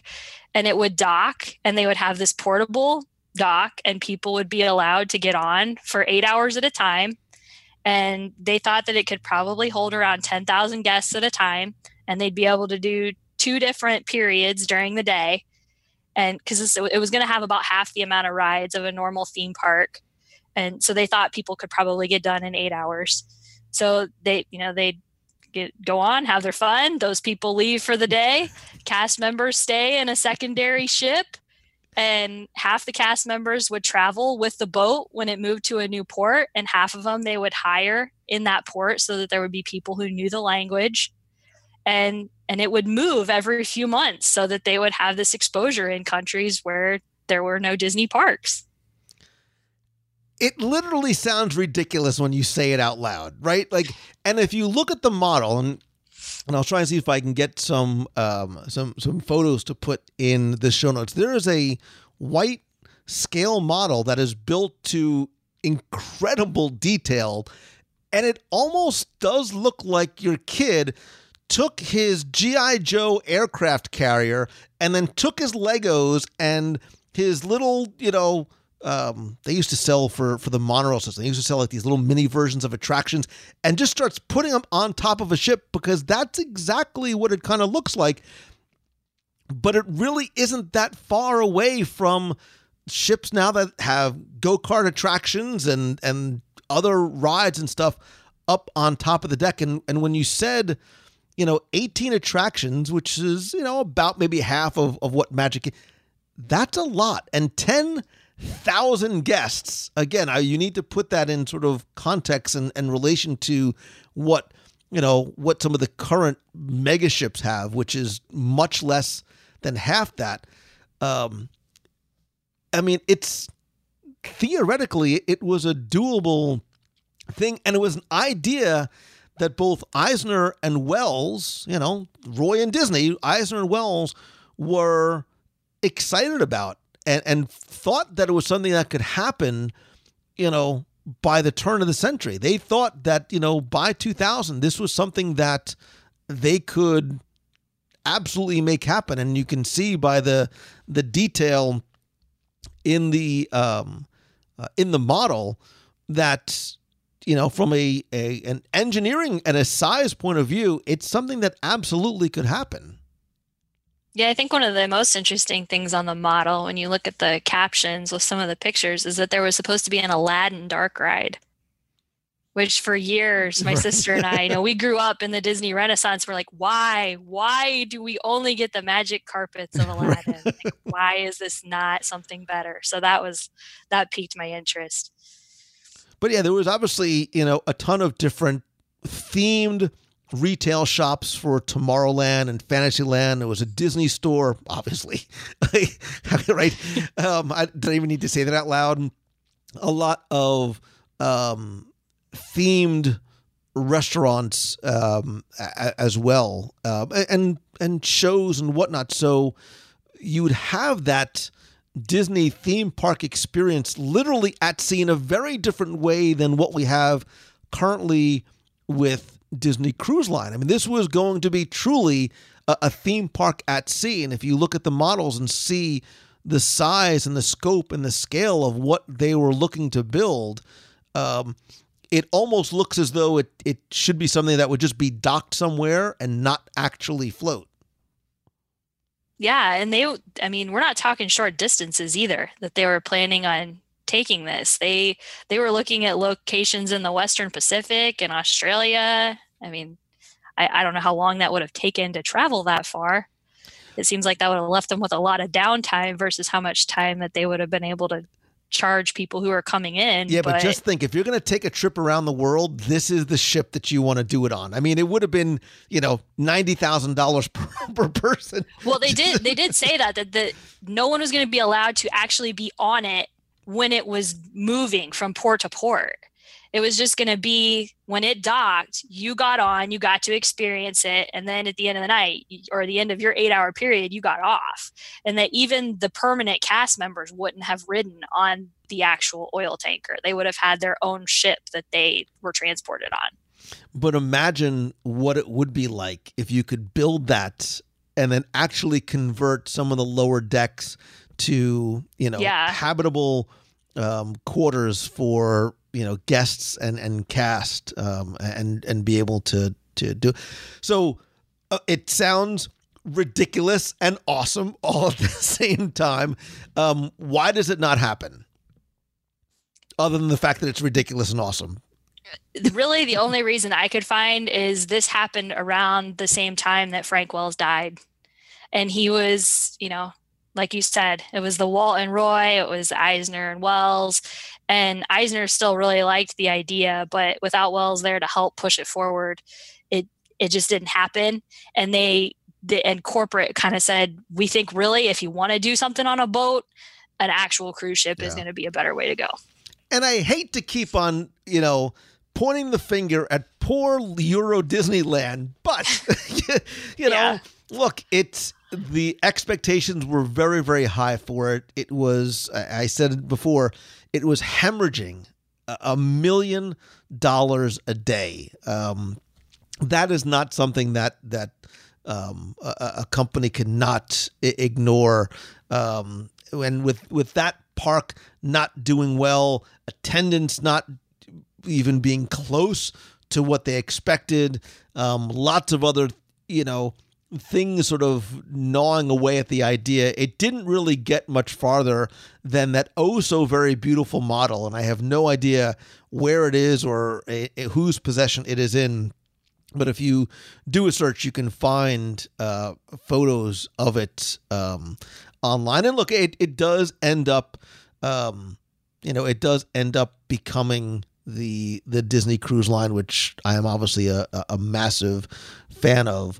Uh, and I think just I very quickly want to touch on one. I know we talked about the uh, the plans for domestic parks. There is one that was rumored and still continues to come up. I have a, a, bunch of friends that I have met through the show who live down under, who every so often will say, Mongello, now's the time to buy property because Disney is coming to the Gold Coast of Australia they may not be right now, but for a little while, that was something that was absolutely being considered once again during the Eisner era back in the 1990s and this secret plan for a Disney resort that went relatively far in the planning. I, I'm going to be honest. You surprised me with this one. See, oh, that's awesome. So, from what I understand, there were plans for a Disney resort um, in or around Sydney, Australia, and supposedly there were meetings between um, Eisner and uh, property developers um, that had gone on back and forth. And then at one point, supposedly Eisner was like, you know what? If we're going to go anywhere, the place that I want to go to is China as opposed to um, um, uh, Australia. Although there were talks about the similar types of things with the element of Disney theme parks and themed hotels, that marina, that ferry wharf, uh, light rail station, retail space, possibly an area for you know ships to come in and dock, and and some ideas that uh, uh supposedly were originally planned for there, and then ev- eventually make their way to places like Shanghai and Hong Kong. This was supposedly codenamed Project Lester, and it was described as an integrated Disney destination to live, work, play, and learn. This may have very well been one of those things of trying to get people to invest in Australian uh, real estate, but um, supposedly there were conversations back and forth with Disney, and you know it seemed as though it was going to be a um, a done deal in the mid the early to mid 90s but uh, eventually Disney looked elsewhere.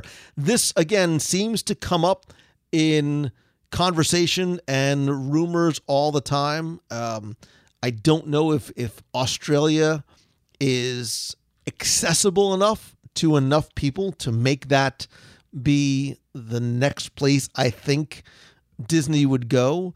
Um, so the question I have for you, Kendall, and you, our friend, the listener, is do you think there's a chance, an opportunity for another domestic Disney theme park? I want to say yes because clearly we're we we're reaching match max capacity at Disney World. I mean, it's why they're altering ticket prices. Everyone says you know why does it keep getting more expensive? I mean there's only so much supply.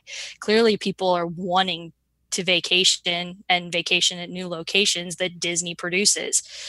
And so i think from a business standpoint it seems like if they were able to come up with a third location that people would travel there but as but when it comes down to selecting where that just seems like the biggest barrier. Because are, are you going to move to another area where there's you know all year round great weather? How how many options are there for that? And you've kind of got it covered on both coasts. So are you going to try to do something that's all indoors? And are you able to create the same environment when it's all contained inside of a small area and obviously there's other additional expenses that come along with it like what we talked about with the St. Louis riverfront. You know when you're having to contain it all in a building that requires massive expense of a massive building. But well, and, you know I, I wish it would happen.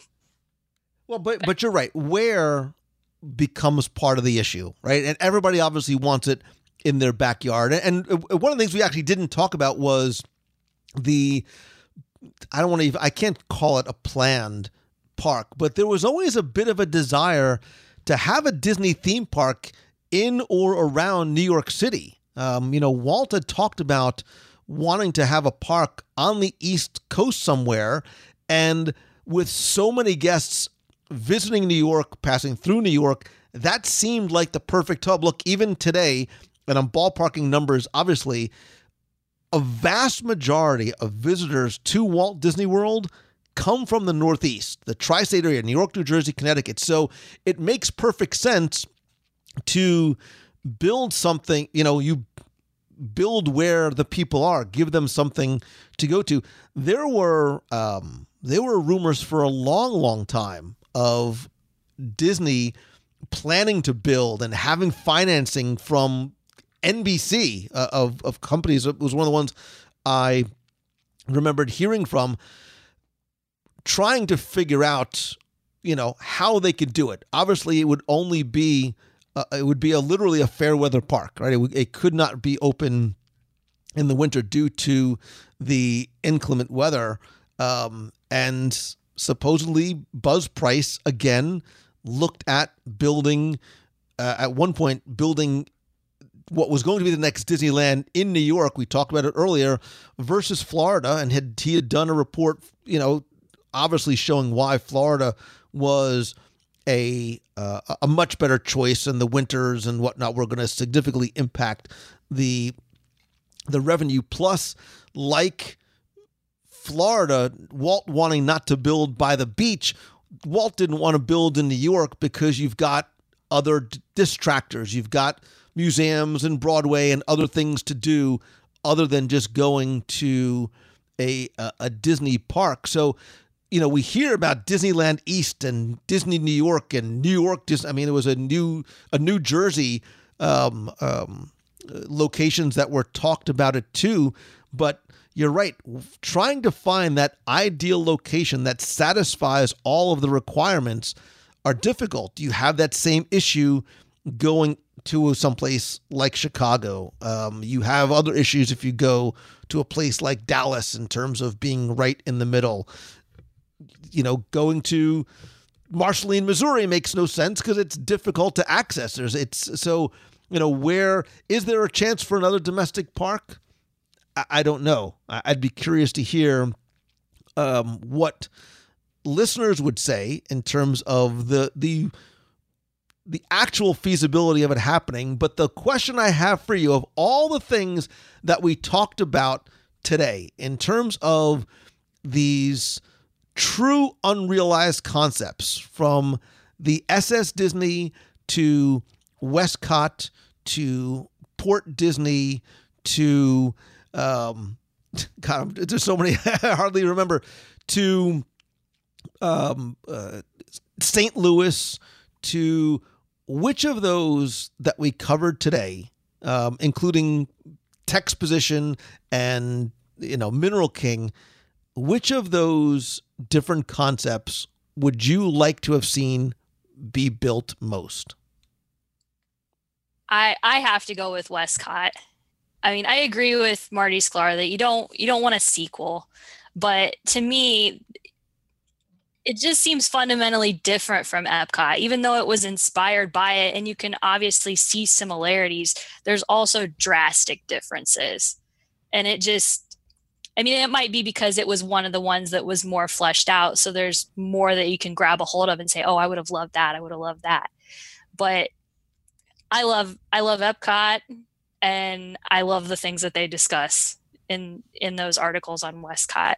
I mean Yeah. the the the River of Time cruise, the the different you know world wonders and you know all down even down to the the waterfall coming out of the bottom of the gold sphere like it just sounds like it would have been beautiful Yeah, and, I mean, look, there there were, you know, there were smaller ideas and smaller expansions that we we didn't even touch on. Um, lest we forget Hyperion Wharf. Uh, when Hyperion Wharf was going to come to Walt Disney World a few years ago, and some of the other plans for expansions of Disneyland. But in terms of unique properties, unique locations that were going to be built, I want to know from you, our friend, the listener, which one of these would you have most liked to see built and why? The best way to let us know is by being part of the community and conversation by going to wdwradio.com slash community. That will take you to our Facebook group. You can also call the voicemail, be heard on the air, and really articulate, share in your most passionate way which one you'd like to have seen and visited and why. 407 900 9391. Kendall, uh, do you want to share anything about where people can find you online or maybe just in the Box People group? Uh, yeah, I'm in the I'm in the box people group. Um, if you want to follow my sparse and random Twitter musings, you can, you can do that. way, to, uh, way to sell it. yeah, at KL underscore Foreman, F O R E M A N. But I would say the best place if you want to know anything about me and my trips to Disney is just to look for me on the WDW Radio blog. Um, edit, I was editor for six years just recently. Hard choice, gave that up, and but I'm still going to continue writing. And there's plenty of evergreen content back there if you look me up. And yeah, awesome. This this was a lot of fun. Um, I, I appreciate you you suggesting um, such a great topic. I mean, there, there's so much to think about and dream about and wonder what might have been. So I appreciate you. I appreciate you being uh, here with us today, and I cannot wait to see you on board the SS Disney. You too. We'll we'll uh, take a trip on on the Aladdin Dark Ride. so bizarre. so bizarre. Although it was supposed to have a Flynn's arcade on it. So Oh, I did not alone- see that. That alone. Your, your dream would have come true. That's right. Where does one park an aircraft carrier? Uh, yeah.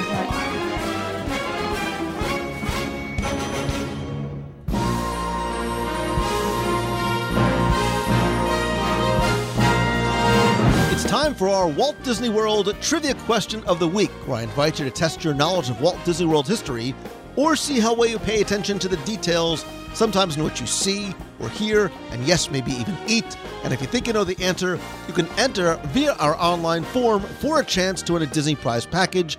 Of course, before we get to this week's question, we're going to go back, review last week's, and select our winner. So I said last week that before I ever did my very first live dining review, one of the first restaurants I highlighted in Walt Disney World wasn't necessarily because of its food, although I do love it, but the details. I love those too. The stories, the histories, and hidden treasures in my very first DSI Disney Scene Investigation segment. And your question last week simply was to tell me what show and restaurant was the subject of my very first DSI.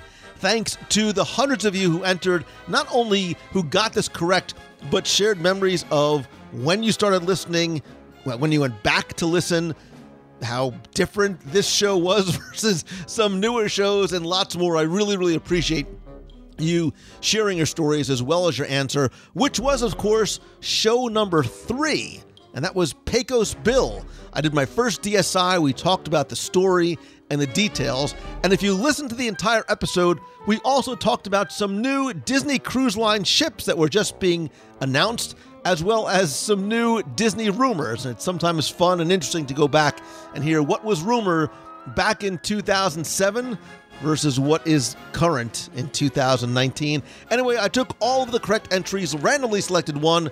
Again, last week you were playing for all my digital products, which is my 102 ways to save money for an at Walt Disney World book. All seven of my virtual audio walking tours of said secrets and stories and history of the Magic Kingdom. You can find those in iTunes, the book in Amazon. I'm also going to send you a WDW Radio vinyl sticker not available anywhere else, as well as a pop socket for your phone and a snazzy WDW Radio t shirt. So last week's winner, randomly selected, is. Bella Alvarado. So, Be- Bella, thank you for using the form. Thank you for sending the correct entry and a wonderful story, by the way. You are our winner. I have your address. I will get your prize package out to you right away. If you played last week and didn't win, that's okay, because here's your next chance to enter in this week's Walt Disney World Trivia Challenge.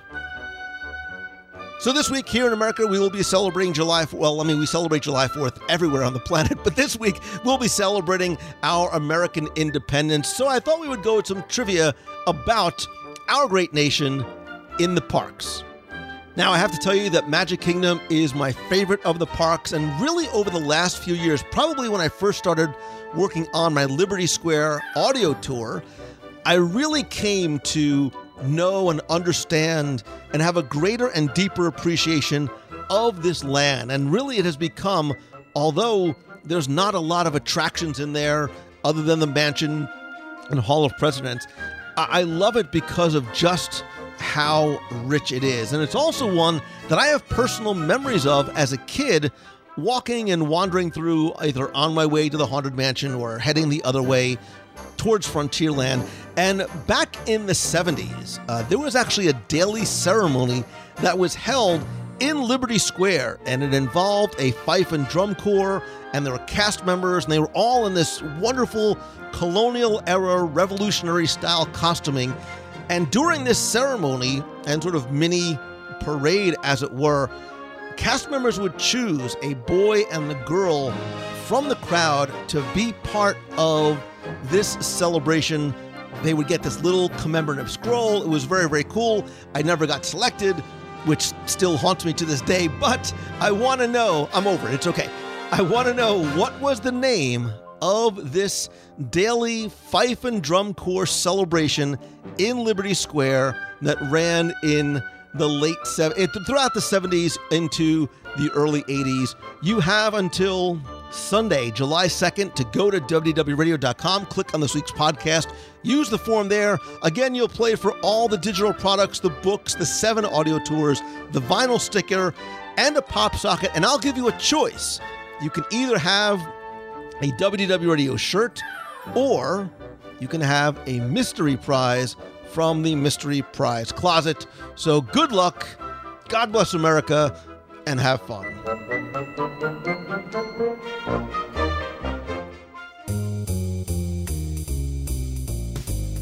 That's going to do it for this week's show. Thank you so very much for taking the time to tune in this and every week. Please don't forget that I want you to be part of the community and conversation by going to wdwradio.com slash community and joining our Box People group there. I also want to give huge thanks, speaking of community, to the new and longtime members of our WDW Radio Nation family. I appreciate your love and support and friendship and help. I want to thank Kelly Clevenger, Dana Kramer, Jeff Matheson, and Chris Reynolds. They are just a few of the new members who have joined our WDW Radio Nation family and will get exclusive rewards like monthly scavenger hunts. We have a private Facebook group, custom Magic Band covers, logo gear, t shirts, monthly care packages from Walt Disney World. We also have exclusive live video group calls, early access and discounts to special events, and more. To find out how you can help support the show, visit wdwradio.com slash support. Again, it is completely optional, greatly appreciated, and don't forget that not only is it a great way for you to help show your support for the show, but a portion of your contribution does go to our Dream Team project to directly benefit the Make-A-Wish Foundation of America. Please also don't forget to join me every Wednesday night at 7:30 p.m. Eastern at wdwradiolive.com. That's my live weekly video show on Facebook where you can not only be part of the show but call in with your questions and comments. Again, that's every Wednesday 7:30 p.m. Eastern. The best way to make sure you get notified is to one subscribe to our free email newsletter at wdwradio.com. Also by turning on notifications on Facebook. If you have a question I'm going to answer on the air, you can email me, lou at wdwradio.com, or be heard on the air yourself by calling the voicemail at 407 900 9391 with a question, a comment, or just a hello from the parks. You can also connect with me elsewhere on social. I am at Lou Mongello on the Twitter, Instagram, where I'm sharing a lot more in terms of stories and unique content there. And of course, you know, as much as I love connecting with you online, nothing beats a handshake and a hug. Stay tuned for our next Meet of the Month in Walt Disney World. I think this July we're going to do our annual day at the Walt Disney World Water Park. Something a little bit different, sort of spend the afternoon and early evening together. Stay tuned for details. That will happen in mid to late July. I'm going to lock in a date and I'll announce it on the show probably next week, but most likely earlier on the WDW Radio group in Facebook. Again, it's Facebook. It's wdwradio.com slash community. And if you visit the events page at wdwradio.com slash events, you can find out about other events, not just in Walt Disney World, but our Adventures by Disney to Japan, our group cruise next February out of New Orleans, and lots of other events coming up as well. I also invite you to please visit loumongello.com. There I can help you turn what you love into what you do by either working with you one on one. I still have availability for my weekly mastermind group and my Momentum Weekend Workshop in Walt Disney World this September 28th and 29th. It is a weekend of inspiration, education, and community where you'll not only learn but get to execute on what you learn right in the room as well as meet and work with others right away to help you take your idea, your brand, your business to the next level. Whether you're a blogger, a podcaster, a content creator, or own a brick and mortar store, we will be able to help you. This is the last week I will be accepting speaker submissions, and I'll also be announcing our first round of speakers, including our keynote speaker in the past. We've had Lee Cockerell, Dan Cockerell, Duncan Wardle, Ashley Eckstein from Star Wars and her universe, as well as others who literally have walked the walk and will be in the room to help you turn what you love into what you do. Again, to find out more, take advantage of the early bird pricing, visit loumongello.com, click on the Momentum tab. Thanks as always to Becky Mankin and the entire team over at Mousefan Travel.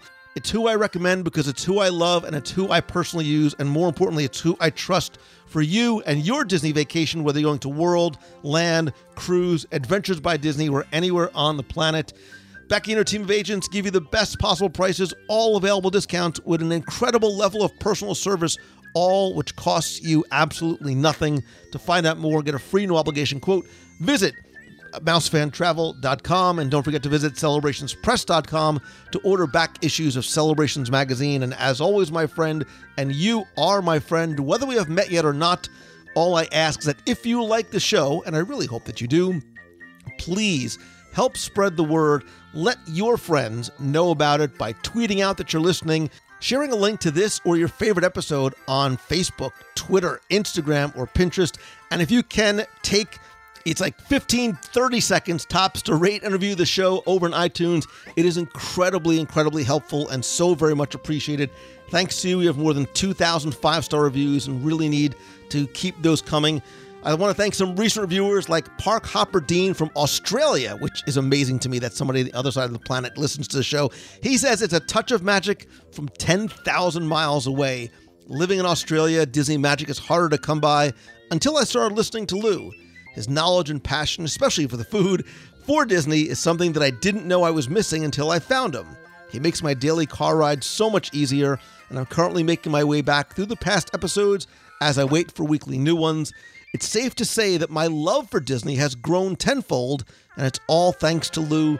I may not be able to give Lou the handshake and the hug just yet, but I hope this review is enough. Thanks for now. Park Hopper Dean, I promise we'll make that happen one day. Hophead from the US says it lives up to its rating. It's hard to believe exceptional ratings on a podcast, but WDW Radio lives up to it. It's as informative as it is entertaining. It may be, it may be aimed at Disney nerds and fans, but it's accessible to members of the broader audience planning a first visit to Walt Disney World. Lou Mongello, a Disney character himself, hmm, easily flows from travel tips. I think it's a compliment. Restaurant reviews, park history, and movie trivia this is a podcast for every level of Disney interest. Just dive in. And Jesse Allard says, My dad's been listening to the podcast for years, and whenever I was in the car, I would listen as well. I'm now listening to the podcast when I am driving, and I love every second of that. I, I love hearing that because, one, I love the fact that it sounds like you literally have sort of grown up listening, but that parents know that the show is one that is safe, that they can listen to with their kids. So, Dean, uh, oh, top Hophead is Tom S. and Jesse. Thank you so very much again.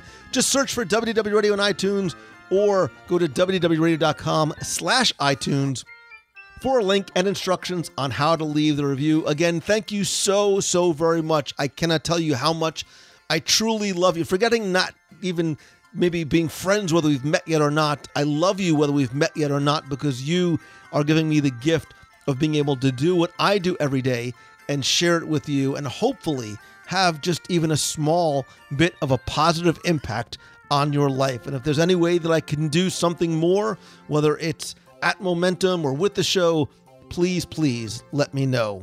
For all that you give to me, just by virtue of your time and attention, I sincerely want to be able to give back any way that I can. In the meantime, I hope that this truly is your best week ever and that every day is positive and fun and filled with joy and happiness. So until next time, see ya. Hi, Lou. It's Brad and Amy Peterson from Boyceville, Wisconsin, calling from Galaxy's Edge in Disneyland. We've just loved Galaxy's Edge, and I've only cried a few times. We're about to enter Oga's Cantina for the third time so we can finish trying all the beverages in honor of Becky. We've had fun in LA traveling to important Disney sites and taking a tour of the Walt Disney Studios. On our drive, we listened to your overlooked experiences for adults at WDW, and I wanted to add golf at one of the Disney golf courses to the list. The Sunrise 9 and Sunset 9 packages are really affordable and include food and beverage before and after the round. That's a great way to take a break from the crowds. We hope to say hi to you and for a handshake and a hug at D23 in August. Thank you for your great shows and the awesome community of the Vox Nation. Have a wonderful day. Hi, Lou. It's Elizabeth from Massachusetts. I just finished listening to your most recent episode, 557, about the most overlooked adult experiences. And I am so, so glad you did this topic. It's something that I spend a lot of time convincing family and friends to travel down to Disney World with me and explaining to them all of the great things that are available for adults that go beyond, like you said, just the ride and the characters and the cutesy stuff. Um, so what's so funny too is I also listened to episode 206 earlier today, um, where you actually did the review of the Africa trek. So I know that you sort of started out with that in the episode, and I agree. I think all of those backstage experiences are things that are totally overlooked and um, can really make the or have adults learn more um, rather than just walking through the park and they can kind of experience and understand uh, just how intricate and detailed these parks um, are. I also am so glad you brought up Sanaa. My mom and I dream about that bread day after day after day. We love it so much, and now I'm excited to go back. Um, and I have an excuse because I've never been there actually for the late night lounge. Um, I also think that you guys talked about Disney Springs, um, and I think that what they've done and how they've uh, transformed the springs from downtown Disney. At first, I remember being kind of like a teenager and thinking, "Oh, I hate what they're doing to this. I don't like the name." And I mean, I still call it downtown Disney all the time, but there was the sense of like not not that it wasn't unclassy, but I would say now Disney Springs is a classy place where you can go and have fun with friends, family, um, and as an adult, you don't feel like you're in Disney World, and I think that's super important. Um, one thing that was not mentioned is it does involve a few adult beverages. Friends and I that go pretty frequently absolutely love the baseline house in Hollywood Studios. I think it's totally overlooked. They have really good uh, local and a lot of California uh, brewed beers, as well as some wines. And the um, charcuterie boards there are absolutely unreal. And you're I'm coming from someone who travels around the world in search of the perfect meat and cheese boards. I've been, you know, to France and uh, Amsterdam and Copenhagen um, and Spain, and I will tell you, I really, really, really, really love that uh, charcuterie board they do there. Um, and then I know that for adults, like you had said, there's so many experiences that don't involve um, alcohol, but I think what's important, and my friends and I will drink around the world almost every time we go. And, but we do so in a way that's not crazy. Like we split drinks not only for the purposes of, you know, it's 11 drinks, but for the monetary reason too, because it ends up acting up. Hi, Lou. It's Elizabeth again from Massachusetts. I guess my message was too long, which I'll go fast now, because um, I got cut out on the last one. But um, I was just talking about how even though drinking around the world kind of has this connotation, it can be an activity that is um, a ton of fun to do with friends. And it, my friends and I will still complete the Kidcot things purely because we actually enjoy it and it makes us feel like a kid again. Um, we also split the drinks, like I said, mostly for monetary reasons too, because it ends up being so expensive. Um, but I agree with you that I think that there is a place for adults in Walt Disney World. There always will be. Um, and what Disney is continuing to do with the parks and the downtown, um, oh my gosh, there I said it again, in the Disney Springs area, it have been amazing. So, yeah, I think that they're calculated in the way that they release alcohol into the parks, and I um, think that Disney is doing a great job at making Disney World an experience for adults to have fun and enjoy too. So this episode, I absolutely loved it. And uh, I'm going to myself to come down to the world for Christmas with me this year. Okay, I will talk to you soon. Thanks so much for all the work you do. Totally appreciate it. Bye.